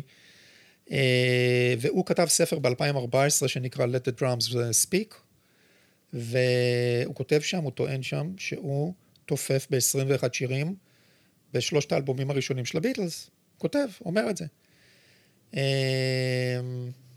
אוקיי. כן, יש שם טיפוף ברמות מקצועיות. זה לא רמה שמישהו כמו רינגו, שהוא גם לא נגן מקצועי וגם כולם מעידים עליו שהוא לא נגן מקצועי, אז הוא לא יכול להיות פתאום מקצועי. עכשיו, בספרות המקצועית של הביטלס, יש לנו בכל שיר מה היה החלק של כל הזה. אין אזכור של רוב האומנים, אלא אם כן הגיע איזה אומן אה, עם איזה כלי מיוחד והוסיף משהו, נגיד בסארג'נט פפר. או... כן, היה להם את הקלידן השחור, אם אני לא טועה, שניגן איתם על הגג. בילי פרסטון, בילי כן, פרסטון, נכון. אבל לפי המידע החדש, הם לא ניגנו כמעט באף שיר, לא כתבו, לא את הטקסטים ולא את המוזיקה. אה, ומי שעומד מאחורי כל הדברים האלה, אה, ג'ורג' מרטין בוודאות, כמפיק, ואולי הרבה יותר, הרבה מעבר לזה, וביל שפרד, אה, פול מקארטני הנוכחי. וזה ניפוץ של איזה שבירת מיתוס מטורפת, לא פחות מההחלפה של פול מקארטני. זה משהו שאי אפשר להבין. כי לנון ומקארטני... אני גם חושב. זה איזה מותג, זה... לא לנגוע בזה. הם שני הכותבים הגדולים ביותר, אולי לא רק במאה ה-20, אלא אולי בתולדות המוזיקה, מושווים לכותבי המוזיקה הקלאסית הכי גדולים בעולם. ועכשיו לגלות שלא הם כתבו וזה, זה וואו, כאילו. זה שוק. שוק מטורף. אני קראתי פעם אה, ספר מעולה שנקרא The Songwriting Secrets of the Beatles. Uh, לא קשור לקונספירציה, הוא לוקח את השירים של הביטלס ומנתח אותם מוזיקלית כמהלכים מוזיקליים. ואין, קשה להאמין שמישהו בלי רקע מוזיקלי כתב את הדברים האלה. יש שם כל כך הרבה דברים מתוחכמים, יש שם הבנה כאילו של ג'אז, של שינויי אקורדים, של שינויי סולמות. כמעט כל שיר יש להם החלפת סולם. Uh, ואקורדים הם עם ארבע צלילים ודברים מורכבים. Uh, שנגן ככה קשה מאוד להביא את זה בצורה אינטואיטיבית, בלי ללמוד. יש uh, שני סרטי תעודה, אני ראיתי אחד מהם, uh, The Wrecking Crew ו-Hired Gun. אהה, דוגמאות טובות. Uh, The Wrecking Crew, אני חושב שאתם יכולים לראות ביוטיוב בחלקים, אולי לא באופן שלם. Uh, השיטה אצל הרבה מאוד להקות והרכבים ואומנים ב-60's ו-70's הייתה שמי שניגן והקליט היו professional musicians. ובעצם חלק מהאומנים שאנחנו מכירים, חלק אנחנו יודעים, המאנקיז למשל, ועוד להקות אחרות, היו... ביץ' בויז. גם הביץ' בויז בפט סאונדס. הם לא ניגנו. הם לא ניגנו. הם לא ניגנו אפילו את ה bassline של קרול קיז. זה פשוט, הם רק שרים את ה vocals. כן. זה דבר שאנשים מתעלמים ממנו, אבל, אבל זה היה, ככה עבדו. זאת אומרת, זה היה מקובל. כן, זמן אולפן כן היה מאוד יקר אז. ג'ימי הנדריקס, או, או היית מישהו באמת, איזה פרסונה... דרך אגב, ג'ימי פייג', לד זפלין. Mm-hmm. היה session musician, אם תיכנסו לוויקיפדיה או תקראו זה, כתוב שם, יש שם את כל האומנים שהוא הקליט אותם לפני שהוא נהיה יארדבירדס ואחרי זה לד זפלין. אנחנו חושבים שיש חשד סביר שהוא היה גם אחד מהנגנים שג'ורג' מרטין שכר. אני מדבר על ג'ימי פייג' הצעיר יותר, לנגן בהקלטות של הביטלס, אבל... כן, הוא ידע לנגן גם אקוסטית, גם חשמלית, גם uh, כל יוקללי וכלים מיוחדים. וואו, אתה אומר, אתה שומע דבר כזה עכשיו, הוא, הוא בתוך הסוד, מה שנקרא, הוא לא מדבר על זה, הוא לא זה.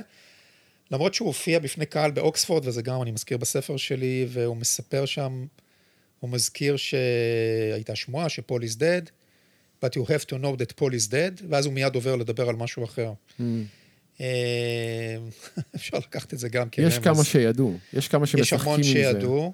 הרולינג סטונס, הכירו אותם לפני, דונובן. דה הו, אלטון ג'ון כמובן. למה כמובן?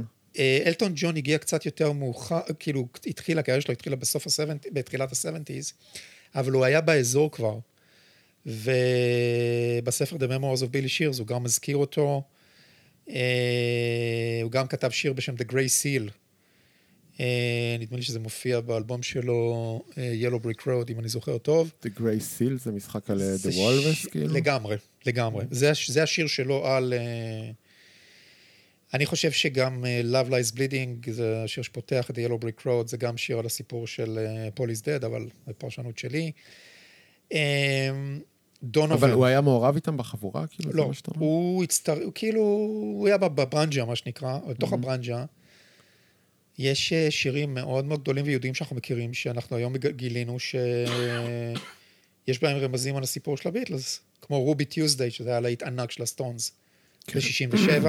כל המילים של השיר אם אתה מחליף את she ב-he, זה על, אה, זה על פה, סיפור פול is dead.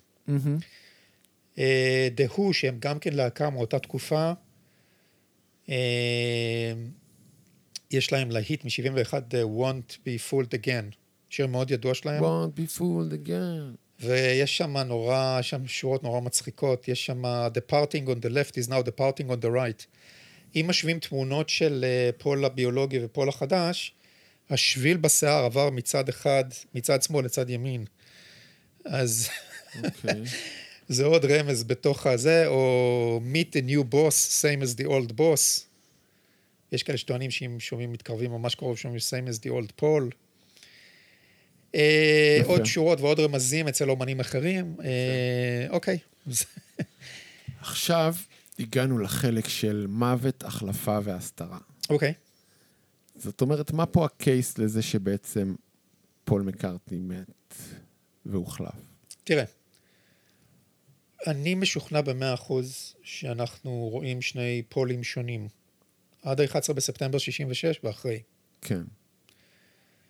אה, אתם יכולים לקחת כל קליפ של הביטלס. אה, הקליפ האחרון איתו זה Paperback Writer. מאי, יוני 66. זה היה להיט ענק באותו קיץ. הקליפ הבא, הקליפים הבאים היו ל Eleanor Rigby ו Yellow Submarine, אבל זה מתוך Yellow Submarine הסרט, אז זה animated, אז לא רואים שם את הביטלס, אבל הקליפים הבאים זה Penny Lane ו Strawberry Fields Forever. קחו את הקליפים האלה, תשוו את מה שאתם רואים ב Paperback Writer, איך נראה פול בקליפ הזה, לעומת שני הקליפים של Penny Lane ו Strawberry Fields Forever מינואר 67, כלומר שמונה או תשעה חודשים אחרי, ששם אנחנו כבר רואים, רואים את הבחור עם השפם, עם הפאה, עם הפנים היותר מוארכות. אה, אז אני משוכנע לחלוטין שזה לא אותו בן אדם. אוקיי. וגם בגלל הסיפור חלק עצמו, אז מהסיבות. רגע, בוא נראה, ככה. עכשיו אתה שואל האם פול המקורי מת, לא, אני... או שאולי כן. הוא מסתובב עדיין בעולם חי ו... לא, אני, אני מכוון למה. שקרה באותו יום אני חושב ב-11 שלא. בספטמבר כן. 1966. תראה, בגרסאות החדשות, ב-The Memoirs of Billy Shears ובסדרת הסרטונים IMFונים, מה שאנחנו מקבלים זה שהוא נהרג בתאונת דרכים סמוך לחצות בלילה של ה-11 בספטמבר 66 בצפון לונדון. אה, הוא נהג לשם עם בחורה בשם דונה, איזה טרמפיסטית שהוא אסף, כי מצאו אחרי זה את השרידים של הגופות שלהם. ומאז אותו רגע התחיל מעגל של אה, השתקה והסתרה.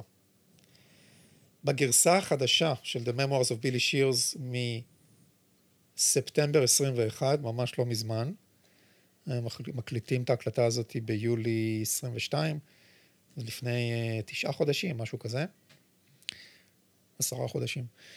אה, מה שאנחנו מקבלים, ופה אני מכניס לך עוד רמז שלא ידענו על קיומו בכלל, זה שבעצם מי שעמד מאחורי התאונה הזאת, ה-so called אה, תאונת דרכים, זה מקסוול נייט. לא אומר לי כלום. מכיר שיר של הביטלס עם המילה מקסוול בתוכו? מקסוול Golden. Hammer. איזה פטיש שיורד למישהו. על הראש. סילבר כן, המר. אז הוא בעצם, אה, הוא היה ראש ה-MI6. והוא, דרך אגב, הדמות של ג'יימס בונד בסרטים הפיקטיביים של ג'יימס בונד, מבוססת לכאורה, או שלא לכאורה עליו. אבל הוא בעצם היה, זה מה שנכתב בספר, שוב, אין לנו שום דרך להוכיח את זה. נכתב בעצם שהוא בעצם אה, עמד מאחורי הדבר הזה, הוא או השליחים שלו, או האנשים שלו, ושזה הייתה, קצת מערפלים לנו את זה, או תאונה מבוימת, או שבעצם הוא בעצם מת באותו יום בנסיבות אחרות שאנחנו לא יודעים אותן, אבל זה לחלוטין היה מוות אה, יזום. רצח פולחני. רצח פולחני. טקס, טקסי אולי, כמו שהם אוהבים לעשות. אה, עכשיו, שוב, עוד סיפור מטורף, עוד דבר מטורף. אה, זה מה שמספרים לנו. אני שם את זה על השולחן. אני אומר, ככה או ככה, פול הביולוגי הסתלק מן העולם. האם הוא, קיים, האם הוא חי עדיין בינינו ומסתובב אה, מוחבא, מוסתר באיזשהו מקום או זה? אני חושב שלא. אני באמת חושב שהוא מת. ככה או ככה או ככה. וההחלפה קרתה ממש מיד. ומה שאני עוד כותב בספר, זו הייתה החלפה מתוכננת. זאת אומרת, אתה לא הולך עם הקטע הזה של כאילו שלו- הם נלחצו מזה שלא יהיה עכשיו ביטלס, ובוא איזה לא, מישהו. הם להפך, זה תוכנן מראש שלא תהיה הפסקה כדי לא לשבור את ההצלחה המטורפת, לא לשבור את לב ליבן של המעריצות ולא להפסיק את הפרויקט הזה, ופשוט נכנס מישהו אחר לנעליים שלו. תשמע, המון אמנים כן מתו, כאילו בלי שיהיה להם מחליף. נגיד, אני- למה לא החליפו כבר את ג'ימי הנדריקס או את... אה, קודם כל אנחנו מדברים על להקה, אנחנו לא יודעים אה, שזה קרה במקומות אחרים. יש איזה סיפור לא ברור לגבי בוב דילן, שגם עבר תאונה ונעלם אה, מהציבור נכון, באיזושהי תקופה, אבל אני לא רוצה להיכנס לזה. מאוד. לא חקרתי את הסיפור הזה, אני לא יודע. הספר הבא. בוב דילן הוא, הוא חלק מהמעגל הזה. אה, מהמעגל הסוד תקרא לזה, או מעגל ה... גם הוא אחד האומנים הכי מצליחים בהיסטוריה של המוזיקה הפופולרית בוודאי. עכשיו, העניין הוא שה... אני מבחינתי, שוב, אני אומר את דעתי, ההחלפה היא ודאית. זאת אומרת, אני, ב, ב, ב, עם הנתונים שיש לי היום ועם הגרסאות וכל הדברים שאני בדקתי, זה, מה ש... זה סיפור שהוא בעיניי הרבה יותר סביר מ... מהסיפור המקורי. אבל יכול להיות שזה, בכוונה הם השתילו את זה, שזה כאילו הוא מת. תראה, הוא כותב בספר שאם זה לא היה להצטרף לביטלס, היו מצר... משדכים אותו ללהקה אחרת. מצרפים אותו, כי הוא טופח להיות אחד אה, המוזיקאים, אהה, או אולי המוזיקאי הכי גדול בהיסטוריה של המוזיקה. הזכרת לי נקודה שפספסנו שם. בין מכון טאביסטוק והבונים החופשיים לבין אה, פול אה, וויליאם שפרד בילי שירס, יש את העניין של הטיפוח, וגם אה, MK Ultra, תוכניות כאלה של שטיפת מוח עם אה, LSD תראה, וניסיונות כאלה. אנחנו יושבים כאן היום, אנחנו מדברים כבר אה, שעה ורבע או יותר. קשה מאוד, א', לעכל את כל הדבר הזה, כי בעצם, תשים לב, אנחנו עוברים מדבר מטורף לדבר מטורף לדבר מטורף. בטח. את הסיפור של טאביסטוק, גם נגענו בו ממש בקצרה, רק על הדבר הזה אפשר לדבר הרבה מאוד. אבל אני אנסה איכשהו כן להסביר לפחות מה מספרים לנו במסגרת הנרטיב החדש. אני מסביר את זה בצורה יותר מעמיקה בספר. יש כאן איזשהו חיבור באמת בין עולם שהוא שליטה של קבוצה מסוימת, קבוצה לא גדולה דרך אגב, בהרבה מאוד מוסדות וארגונים בעולם המערבי, ותפעול של כל מיני תוכניות ופעולות שאין שום כוונה טובה מאחוריהן.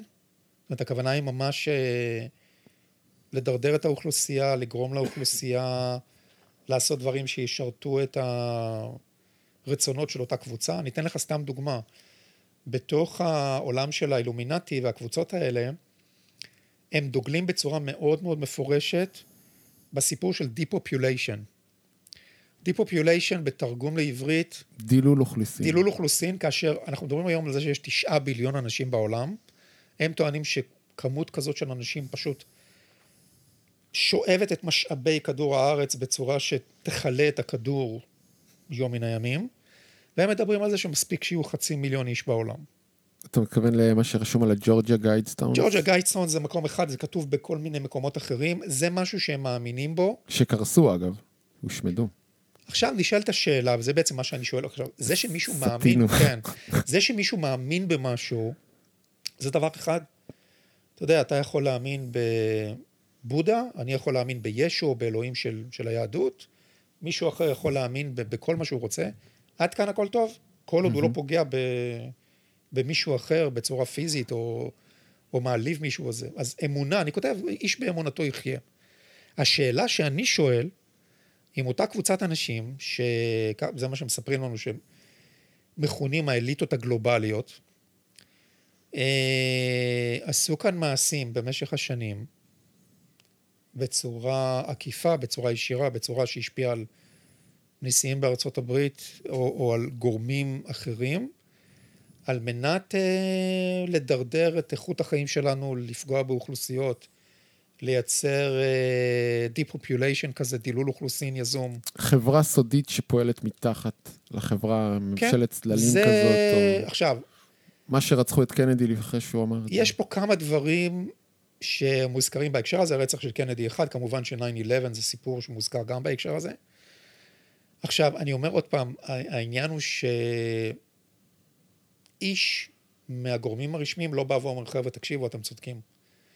איש לא בא ועושה, תקשיבו, יש פה מסיבה, בוא נעשה מסיבת עיתונאים.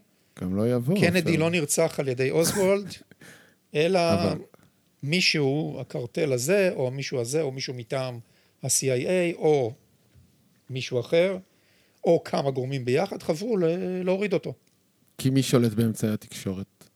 אז אה, הטענה היא שהם שולטים גם באמצעי התקשורת, הם שולטים גם בממשלות המרכזיות במערב. הם, אה, עכשיו, זה טענות שאפשר להתווכח עליהן. זאת אומרת, כי אנחנו בעצם חיים כאן באיזשהו, אה, במידה של חוסר ידע. אף אחד לא בא אלינו ואומר לנו, תקשיב, מאחורי אה, המהלך הפוליטי או הגיאופוליטי הזה והזה, עמד בכלל מישהו אחר, כי אלה האינטרסים של אותה קבוצה, אוקיי? אבל אנחנו יודעים בגדול שהמשאבים בעולם, לפחות בעולם המערבי, מרוכזים בידי קבוצה יחסית מצומצמת. העושר בעין לא יורד, אה, אתה יודע, אנחנו יכולים לדבר על זה שעות, על כל ההיבטים הפוליטיים-כלכליים, הוא לא יורד באמת לא- לאוכלוסייה. יש מעמד ביניים מאוד רחב, יש עדיין עוני מאוד גדול בעולם, אה, כולל במדינות מפותחות מאוד כמו ארה"ב ומדינות אחרות. ואז אתה שואל את עצמך עד כמה, עד כמה אני הולך עם זה, זאת אומרת, זו שאלה. אה, עם מה? עם הקונספירציה? כן, עם תראה, בעצם? מה הסיפור של קונספירציה? אני תמיד אה, מדמיין בעיניי איזשהו קו מאוד מאוד מאוד ארוך, שבקצה אחד שלו עומד המשפט, כל מה שהממשלות מספרות לנו הוא אמת מוחלטת. זה קו אחד, בצד אחד.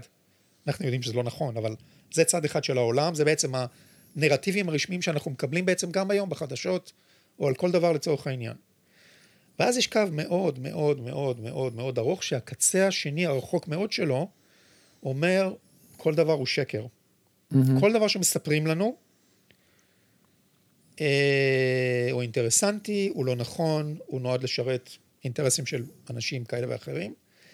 ואתה בעצם בתור אזרח עני, אתה או כל אזרח אה, ממוצע אחר צריך לשאול את עצמו אה, איפה הוא עומד.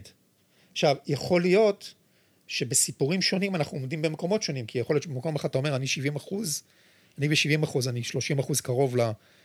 ל- לאמרה שהכל שקר, אבל לעומת זאת בסיפור אחר, אני לא, זה לא נראה לי כל כך סביר, אני יותר קרוב למה שהממשלה סיפרה לי. זאת אומרת, זה איזושהי התמודדות שרוב האנשים לא חושבים עליה, כי הם אה, מקבלים את מה, ש... מה שאומרים להם, או מה שזה. עכשיו, מי שהכי מטריד אותי, דרך אגב, זה עיתונאים. כי אני בתור מי שלמד תקשורת, או כל, כל מישהו שעוסק בעולם העיתונות, הדבר הראשון שאומרים לו בקורס הראשון זה, תבדוק. תבדוק מי המקורות שלך, תצליב מקורות, תלך תבדוק אה, מידעים אלטרנטיביים, אהה, ותגבש לך איזושהי... זהו, או תביא את שני המקורות. זה בקורס. או תגיד, אנחנו לא יודעים. יש דברים שאנחנו לא יודעים. ובסדר. אהה. ולכן, כי היום העיתונ- העיתונאים בעצם מיישרים קו עם, אה, במקרים רבים עם האג'נדות, או בוא נגיד החשיפות שלהם, הם חשיפות על דברים מקומיים או זה, אבל אתה לא מקבל בעצם, אלא אם כן אתה הולך למקורות אלטרנטיביים, אה, דברים שקורים ברמה הרבה יותר רחבה, ודרך אגב, גם את המקורות האלטרנטיביים צריך לבדוק. זה שאיזה פודקאסטר עלה ב... באיזשהו מקום, ויש המון פודקאסטים על קונספירציות וזה, זה לא אומר שמה שהוא אומר זה נכון. כן. גם הקונספירטורים ביניהם מתווכחים וזה, וזה בסדר. אה, אבל צריך לבדוק.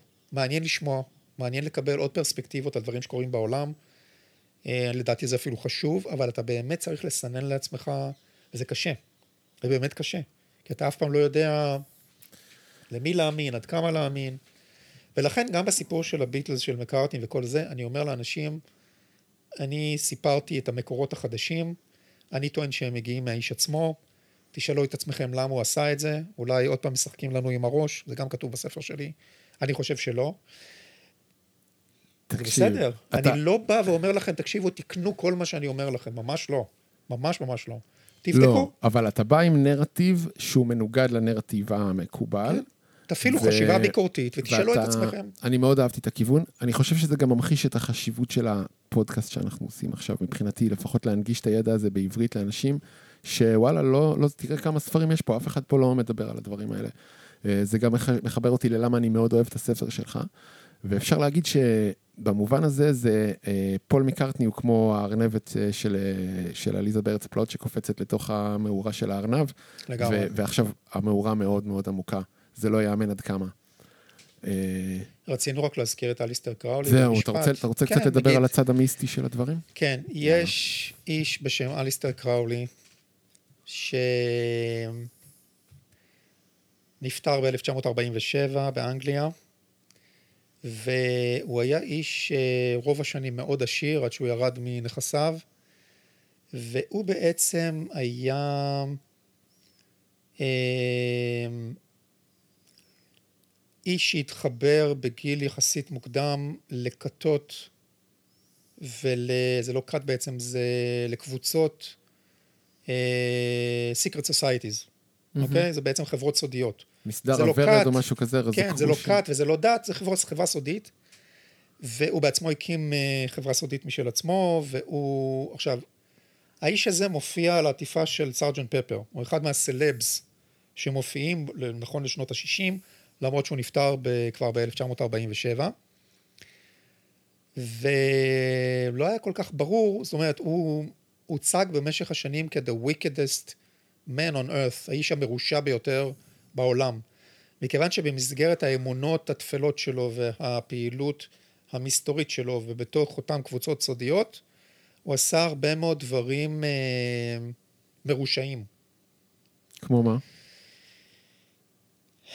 אה, פגיעה באנשים אחרים, אה, כל מיני ריטואלים אה, מיניים וריטואלים שקשורים לסמים שכללו פגיעה באנשים אחרים בשם אותה כת סודית. אני תכף אעשה את ההקשר, אבל ההקשר היותר רלוונטי אולי, זה שאנחנו מקבלים רמיזות, יש שיגידו יותר מרמיזות, שהוא אביו הביולוגי של פול החדש. האב של אביו וויליאם הביולוגי שפרד. של ביל שפרד, אותו בחור שהחליף את פול הביולוגי. וואו. ומי מספר את זה? הוא האיש. עצמו. לא מאמין לך. כן. וואו. עכשיו, הוא קורא לו אה, The Son of the Magician. לעצמו? אה, אה, ביל שפרד מתייחס לעצמו בספר, לעצמו, הוא קורא כן, לעצמו אבל הוא הבן של הקוסם. משאיר את זה מאוד מאוד מעורפל. בעצם, אנחנו יודעים שאותו ביל שפרד נולד ב-1937, כי הוא גדול בחמש שנים מפול הביולוגי, שנולד ב-42. אהה. אותו קראולי נפטר ב-1947, זאת אומרת שאותו בילי היה בן עשר. והטענה היא שבאותן עשר שנים, בעשר השנים הראשונות לחייו, הוא היה זה שהפעיל את עשר או התוכנית. 12? 1937, אה, 1947. 7, 47, כן. כן. אז הטענה היא, זאת אומרת, זה לא טענה, זה מה שהוא כותב בספר, שהגרומינג, הטיפוח המוזיקלי וטיפוח להיות אחד מהאנשים הכי משפיעים בעולם, כחלק מאותה כת מאוד מאוד מקושרת ומחוברת של עשירי העולם, אה, מי שאחראי עליה זה אותו קראולי, שדרך אגב אנחנו יודעים שהיו לו רומנים עם המון המון נשים.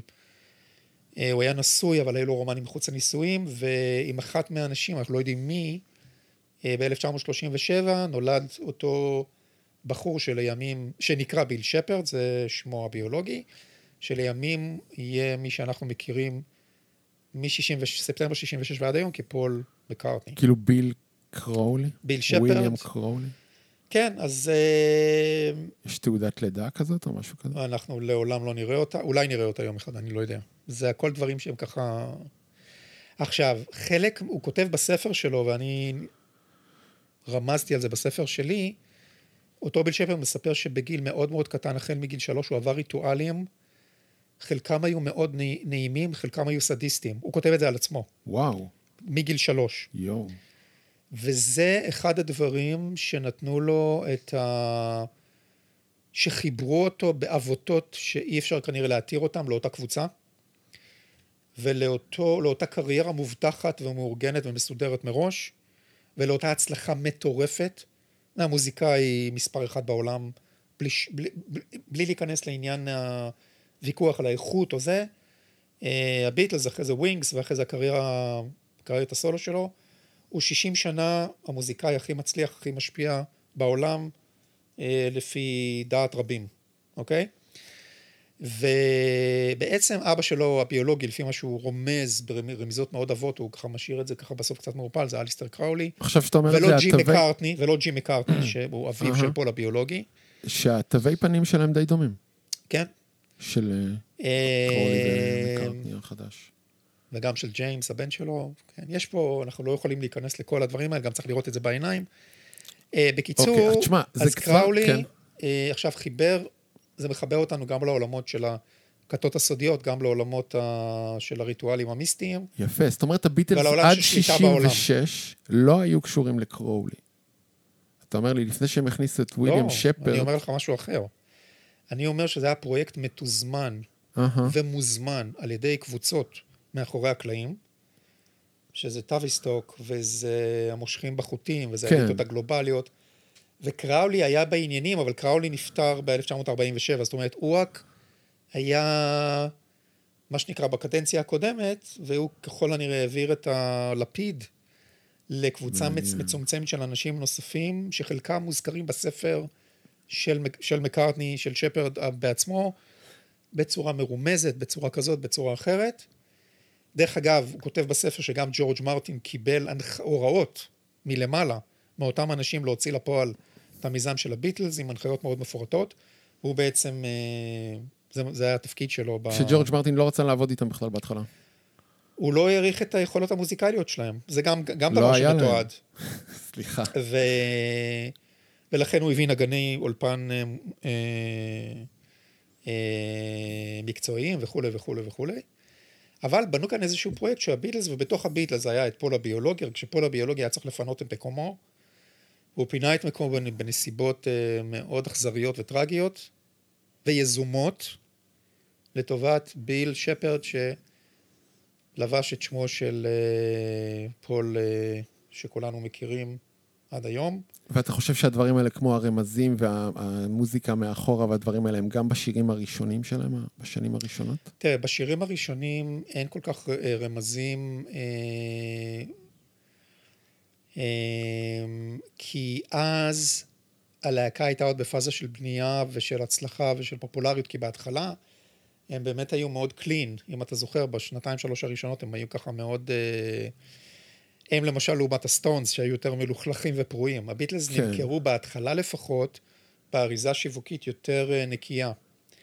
Love me do, I want to hold your hand, זה טייטלים מאוד uh, נאיביים, מאוד uh, ככה, אתה יודע, כן, שירי אהבה זה לא כאלה פוליטי, וזה, זה לא- וברגע שהתחילה, ברגע של הסוויץ' הזה, למעשה אנחנו מקבלים את זה כבר בסביבות ריבולבר, שיש שם כבר איזה שלושה שירים שהם ככה יותר מיסטיים, כולל אלינור רגבי, He said, she said, שהזכרת מקודם, ו-Tomorrow never knows בוודאי, שהם כבר שירים קצת יותר כבדים, קצת יותר פסיכדליים, וזה מעביר אותנו לתקופה החדשה, ששם זה כבר ממש יצא החוצה, כי בעצם הביטלס היו כל כך מושרשים בתור הלהקה הכי גדולה בעולם, שאז היה יותר קל כאילו להעביר את הציבור לפאזה יותר פסיכדלית, יותר של, אה,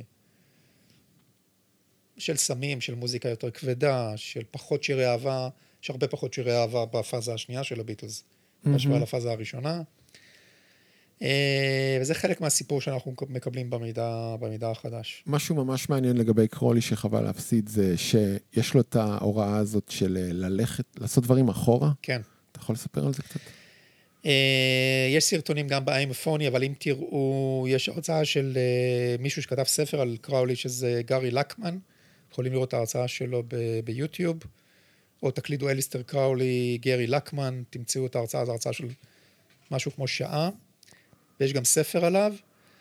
אה, כחלק מהאמונות שלו, דרך אגב זה מופיע גם בסרטונים באיימפוני, הוא אומר שאחד מהדברים שהוא מאמין בהם זה ללמד אה, אנשים לעשות פעולות אחורה, לכתוב לאחור, זאת אומרת, לכתוב באנגלית מילים מהסוף להתחלה, אהה, אוקיי? זה. חלק מהאמונה שלו, חלק מהזה שלו. זאת גם הסיבה שהביטלס הקליטו על ערוצים הפוכים, ואז השתילו דברים בשירים שלהם, כי זה קשור לאותה אמונה, אממ. אוקיי? רוצה לשמוע קטע לגבי זה אגב? כשהייתי קטן, אני ואחי היינו עושים מוזיקה והיינו עושים ניסיונות עם looper שהופך את, ה, את הדבר. אוקיי, אז אתה יכול לעשות ככה, נגיד אתה רוצה להגיד, אה, אני קברתי את פול. אתה מקליט את עצמך אומר, אני קברתי את פול.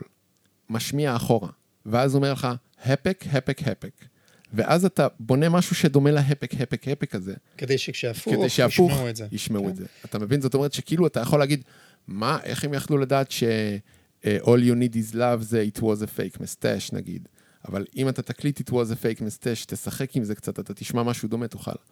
שיטה של הנדסה אחורנית של הדבר הזה. כן, אז יש לנו את הדבר הזה, ויש את זה בלא מעט שירים, מסתבר, של הביטלס, כי קיבלנו פה עוד רמזים בספר שלו, ויש את זה גם ב-Stairway to Heaven של לד כן, זפלין. מתחבר לי גם ללד זפלין. ו- לד זפלין, אתם מנגנים את זה. לאחור, דרך אגב, אתם לא צריכים לקחת את התקליטים למישהו יש עוד פטיפון.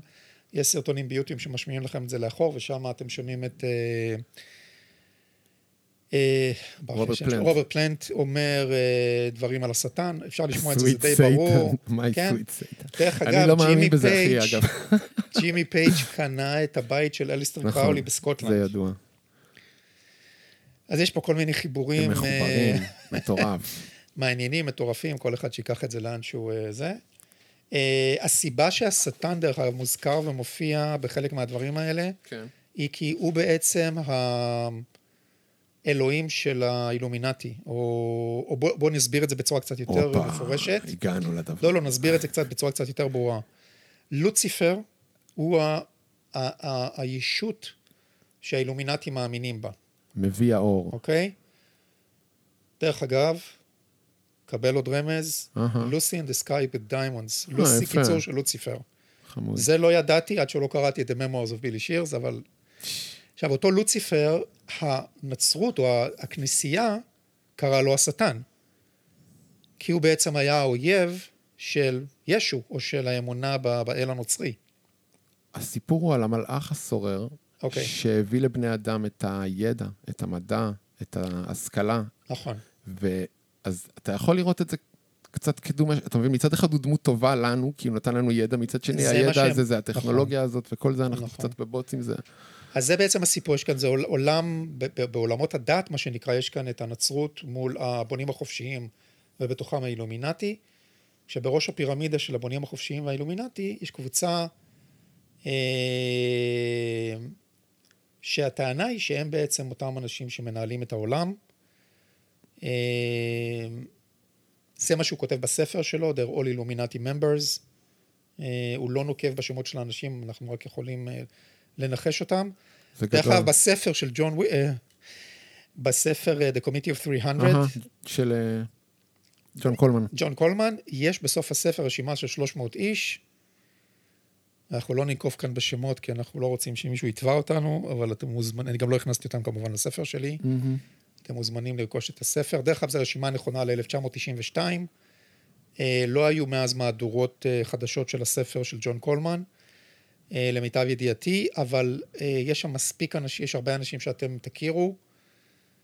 שמע, זה ספר נבואי. יש שם שהתגשם. גם, אה, סליחה שאני אומר את זה, שם, אני מצאתי שם גם ארבעה שמות ישראליים שהיו מאוד מוכרים פה בארץ, וואלה. אז הנה עשיתי לכם teasing. לא תגיד ל- לנו, לא תיתן לנו את ה... לא, קנו את הספר. חבל על ה- יאללה, אחלה מחקר. אה, בכל. מקרה, אז זה הקשר של קראולי, שוב, על קצה המזלג, כי באמת אפשר לדבר על זה הרבה מאוד. כן, אה, הטענה היא גם בספר של מקארטני, של אה, שפרד מקארטני, שהוא היה איש מאוד מאוד מקושר בשנים שהוא חי, שזה בעצם המחצית הראשונה של המאה ה-20, עד שהוא נפטר ב-1947, היה מקושר ברמות שקשה לתאר. והוא בעצם הכשיר את הקרקע, בין השאר, לדורות שאחריו, שהם אלה שהפעילו את ה... בין השאר, את הסיפור של הביטלס. כן. אוקיי? אפשר לראות חלק מהאג'נדות האלה של קרואלי, שהן כאילו תופסות איזו צבעוניות מסוימת ומוגשות לך בביטלס ככה בצורה כן. ידידותית אז. גם על זה אפשר לפתוח עכשיו שיחה מאוד ממש ארוכה. מטורף. בכל מקרה, רק לסיכום, אליסטר קרולי מופיע על העטיפה של Sergeant Pepper. מופיע על עטיפה, מצד שני מצד שמאל למעלה. אה, אני חושב שהוא מופיע עוד פעם אחת, הוא חצי מוסתר. וגם, אוי, השורות. עכשיו, תקשיב, גם הפסיכופת הזה, צ'ארלס מנסון, גם מופיע על העטיפה שלהם. מנסון מופיע על עטיפה של Sergeant Pepper, לא? אני לא בטוח במאה אחוז. אבל דרך אגב, מנסון הושפע משירים של הביטלס. לדעתי יש אותו מופיע- שם עם הצלב קרס על המצח. יכול להיות, אני אחד. כבר לא זוכר. אבל- שהוא עוד, אה, עוד איזשהו קורבן של ה-MK אולטרה וקשור לחבורה הזאת של ההפקת מוזיקה. צ'ארלס ו- מנסון, אני לא בטוח. אנחנו יודעים שג'ון לנון רצה שהיטלר יופיע על העטיפה. זה סיפור דרך אגב כן. שמופיע בנרטיב הרשמי. פסיכופטים. אבל הצליחו לעצור אותו, אה, תודה לאל. כי צ'ארלס מנס- מנסון מתקשר לי כי רצחו את אה, שרון טייט והמשפחה. אה, ועוד כמה אנשים שם. זה נקרא בארצות הברית The LaBianca murders. The LaBianca murders. זוג לביאנקה ושרון טייט, הייתה אשתו בהיריון באותו זמן של רומן פולנסקי, הבמאי. כן, סיפור והוא שלח. בעצם אנשים שירצחו קבוצה של אנשים, ו... ועל המקרר, או משהו בדם על הקיר, הם רשמו הלטר סקלטר. הלטר סקלטר ופיגיז, והיו עוד שירים של הביטלס, uh, Happiness is a warm gun נדמה לי, ועוד שירים שהוא פירש. כקריאה לא, למנסון, אה, להקריב קורבן של, של אנשים. והוא שלח אנשים, אה, דרך אגב, הוא נפטר לפני כמה שנים בכלא. לא הוציאו אותו להורג, הוא חי את רוב שנותיו בכלא. בן אדם מגעיל. גם לא מצאתי אותו בכלל כריזמטי. זה... יש רעיונות איתו, הוא נראה סתם איפי מסריח לא זה משהו שאי אפשר לתקן, אפשר לתאר, אבל uh, גם הוא קשור לסיפור שלנו. הוא גם קשור. כן. איזה פחד. יש הרבה דברים מפחידים בסיפור. אני באיזושהי פאזה שכבר עברתי את שלב הפחד שלי באיזשהו מובן, אני מקבל את זה שזה חלק מה... מהעולם שבו אנחנו חיים, אבל אתה יודע... הצד האפל מאוד של הביטלס. כן, יש אה, צד אפל בחיים, בעולם ו... ושל העולם. תראה, מה שקרה פה רק... אותו שפרד, מה הוא בעצם אומר לנו? אני פותח לכם חרך בדלת, אני פותח את הדלת שלי קצת, אני נותן לכם להציץ מבחוץ, מהעולם שלכם, לתוך העולם האפל הזה. Mm-hmm. ואני מספר לכם מלא דברים, אבל אני לא יכול, אני לא יכול לתת לכם להיכנס. כן. זה בעצם מה שהוא אומר לנו. שום דבר לא ממוסמך, בוא נגיד. אתם יכולים להציץ, זה בסדר, כי בתוך האמונה שלי, אה, וזה גם משהו שהוא חלק מהאמונה של הבונים החופשיים והאילומינטי, הם יכולים לספר ולשתף, עכשיו, רוב האנשים ששומעים את זה לא מאמינים, כי זה דברים שנשמעים כל כך מופרכים, אז ברגע שאנשים בעצם אה, לא, לא מגיבים לכאן או לכאן, הם בעצם קיבלו את זה. זה בעצם סוג של הסכמה בשתיקה. זה מה שהאילומינטים מאמינים בו. אז הם כן מספרים לנו פה ושם, הם זורקים לנו רמזים, הם נותנים לנו כל מיני אה, גרסאות כאלה וקונספירציות וזה, אבל אה, חלק מהקונספירציות, דרך אגב, זה גם בהפוך על הפוך. וככה הם בעצם uh, מגלגלים כל מיני דברים בעולם, עוד לא נכנס לסיפור של 9-11. זה גם סיפור... אה, כן, ועכשיו זה יהיה משבר המזון והתחממות הגלובלית, הם כל הזמן מייצרים לנו עוד אסונות ופתרונות. אז תראה, יש ופתרונות. הרבה מאוד אסונות בעולם, אנחנו לא תמיד מצליחים להבין למה כל כך רע לחיות כאן, ולמה אה, כל כרוך במאבקים ומלחמות וזה. אה, הטענה אצל חלק מהאנשים שחוקרים את הקונספירציות אה, זה שלפחות אנחנו צריכים להיות מודעים, לגלות מודעות ולנסות אה, להבין מה קורה. מה שהטענה היא שרוב האנשים פשוט מקבלים כל מה שאומרים להם, כל מה שמשדרים להם, בלי איזושהי חשיבה ביקורתית, ובאמת לנסות לייצר איזושהי חשיבה ביקורתית לגבי דברים שקורים בעולם, כדי קודם כל להבין מה קורה. זה ברמה מאוד מאוד בסיסית. חזק. מעבר לכך, יש גורמים שלוקחים את זה באמת למקום של מאבקים בממסד בכל מיני רמות. אמ, זה עסק מאוד מאוד מורכב, מאוד. אבל אני חושב שהשורה התחתונה מבחינתנו זה צריכה להיות, אוקיי, אמרו לנו עכשיו, נתנו לנו איזשהו נרטיב הפוך לחלוטין. אה, בואו נקשיב למה שמנסים להגיד לנו, בואו ננסה להבין למה אומרים לנו את זה. למה אומרים לנו את זה עכשיו?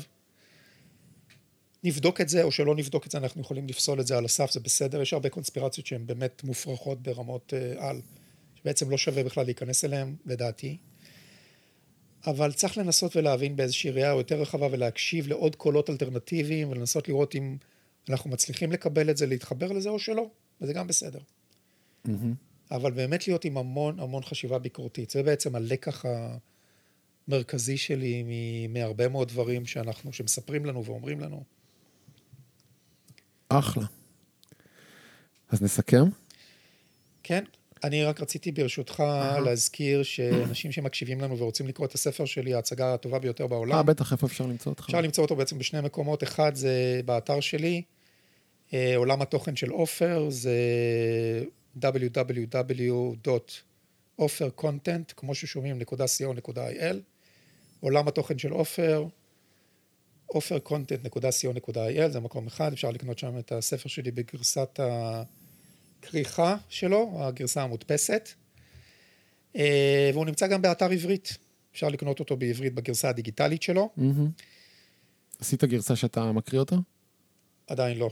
הוא עושה שם, אה, דרך אגב, הוא מופיע שם בקטגוריה של היסטוריה אלטרנטיבית. נייס. אז אה. ידיעות אחרונות לא שאלו אותי, וזה הכל טוב, אז בסדר, הוא מופיע בזה, מבחינתם זה היסטוריה. אלטרנטיבית, בסדר, מקובל עליי. כן, אני חושב שהזכרת קצת דברים אולי, שקודם כל אני לא מאמין בכלום. אני אגיד לך, אני חושב שהפודקאסט הזה, המטרה שלו זה לספר נרטיבים שהם מעבר לנרטיב המקובל. ו... ומעניין לחקור את זה דווקא דרך הביטלס, כאילו זה מין נושא פופולרי ו... ונעים וחמים כזה להתחיל איתו. אה, עוד משהו?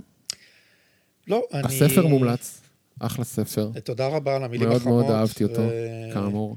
ויש בו עוד הרבה דברים שלא הספקנו לדבר עליהם, מלא כן. דוגמאות. ו... ואל תיבהלו מהנושא, כי אני באמת משאיר לכל אחד, אני מראה את כל המקורות שלי, זאת אומרת, כל דבר שאני אומר, אני אומר, אתם יכולים לקרוא את זה בספר הזה והזה, או לראות את זה ביוטיוב, ופשוט לגשת למ- למחשב שלכם ולהציץ. ואני עדיין משאיר את זה פתוח לכל אחד להסיק את המסקנות שלו, זה בסדר גמור. בטח. אל תיבהלו שזה ספר קונספירציה, כי זה ספר על קונספירציה, מה לעשות, אה, שחזרה לחיים שלנו אחרי הרבה מאוד שנים, פול איז דד. כן, אני לא אומר לך שהשתכנעתי. הכל טוב, זה בסדר גמור. אבל רגע, אני רוצה אולי לסיים עם ההקדמה דווקא שרשמת לי על הספר, כי היא מעניינת. אוקיי. רשמת לי, נועם, תודה שרכשת את הספר, אנו חיים בעולם מוזר, מקווה שהסיפור הזה יסתיים מתישהו ונבין מה קרה. אני חותם על זה בשתי כן, ידיים. אני איתך. טוב, אה, אז טוב, אז קודם כל, תודה רבה שהזמנת אותי, בכיף. ואני מאחל לך בהצלחה עם הפודקאסט. אה, ואם מישהו רוצה להתקשר אליי, אתם יכולים לשלוח לי הודעות בפייסבוק, זה בסדר. אה, ושוב, תודה רבה. יאללה, מגניב, תודה שהשתתפת ונתת לנו אחלה ידע ואחלה דברים. תודה לך.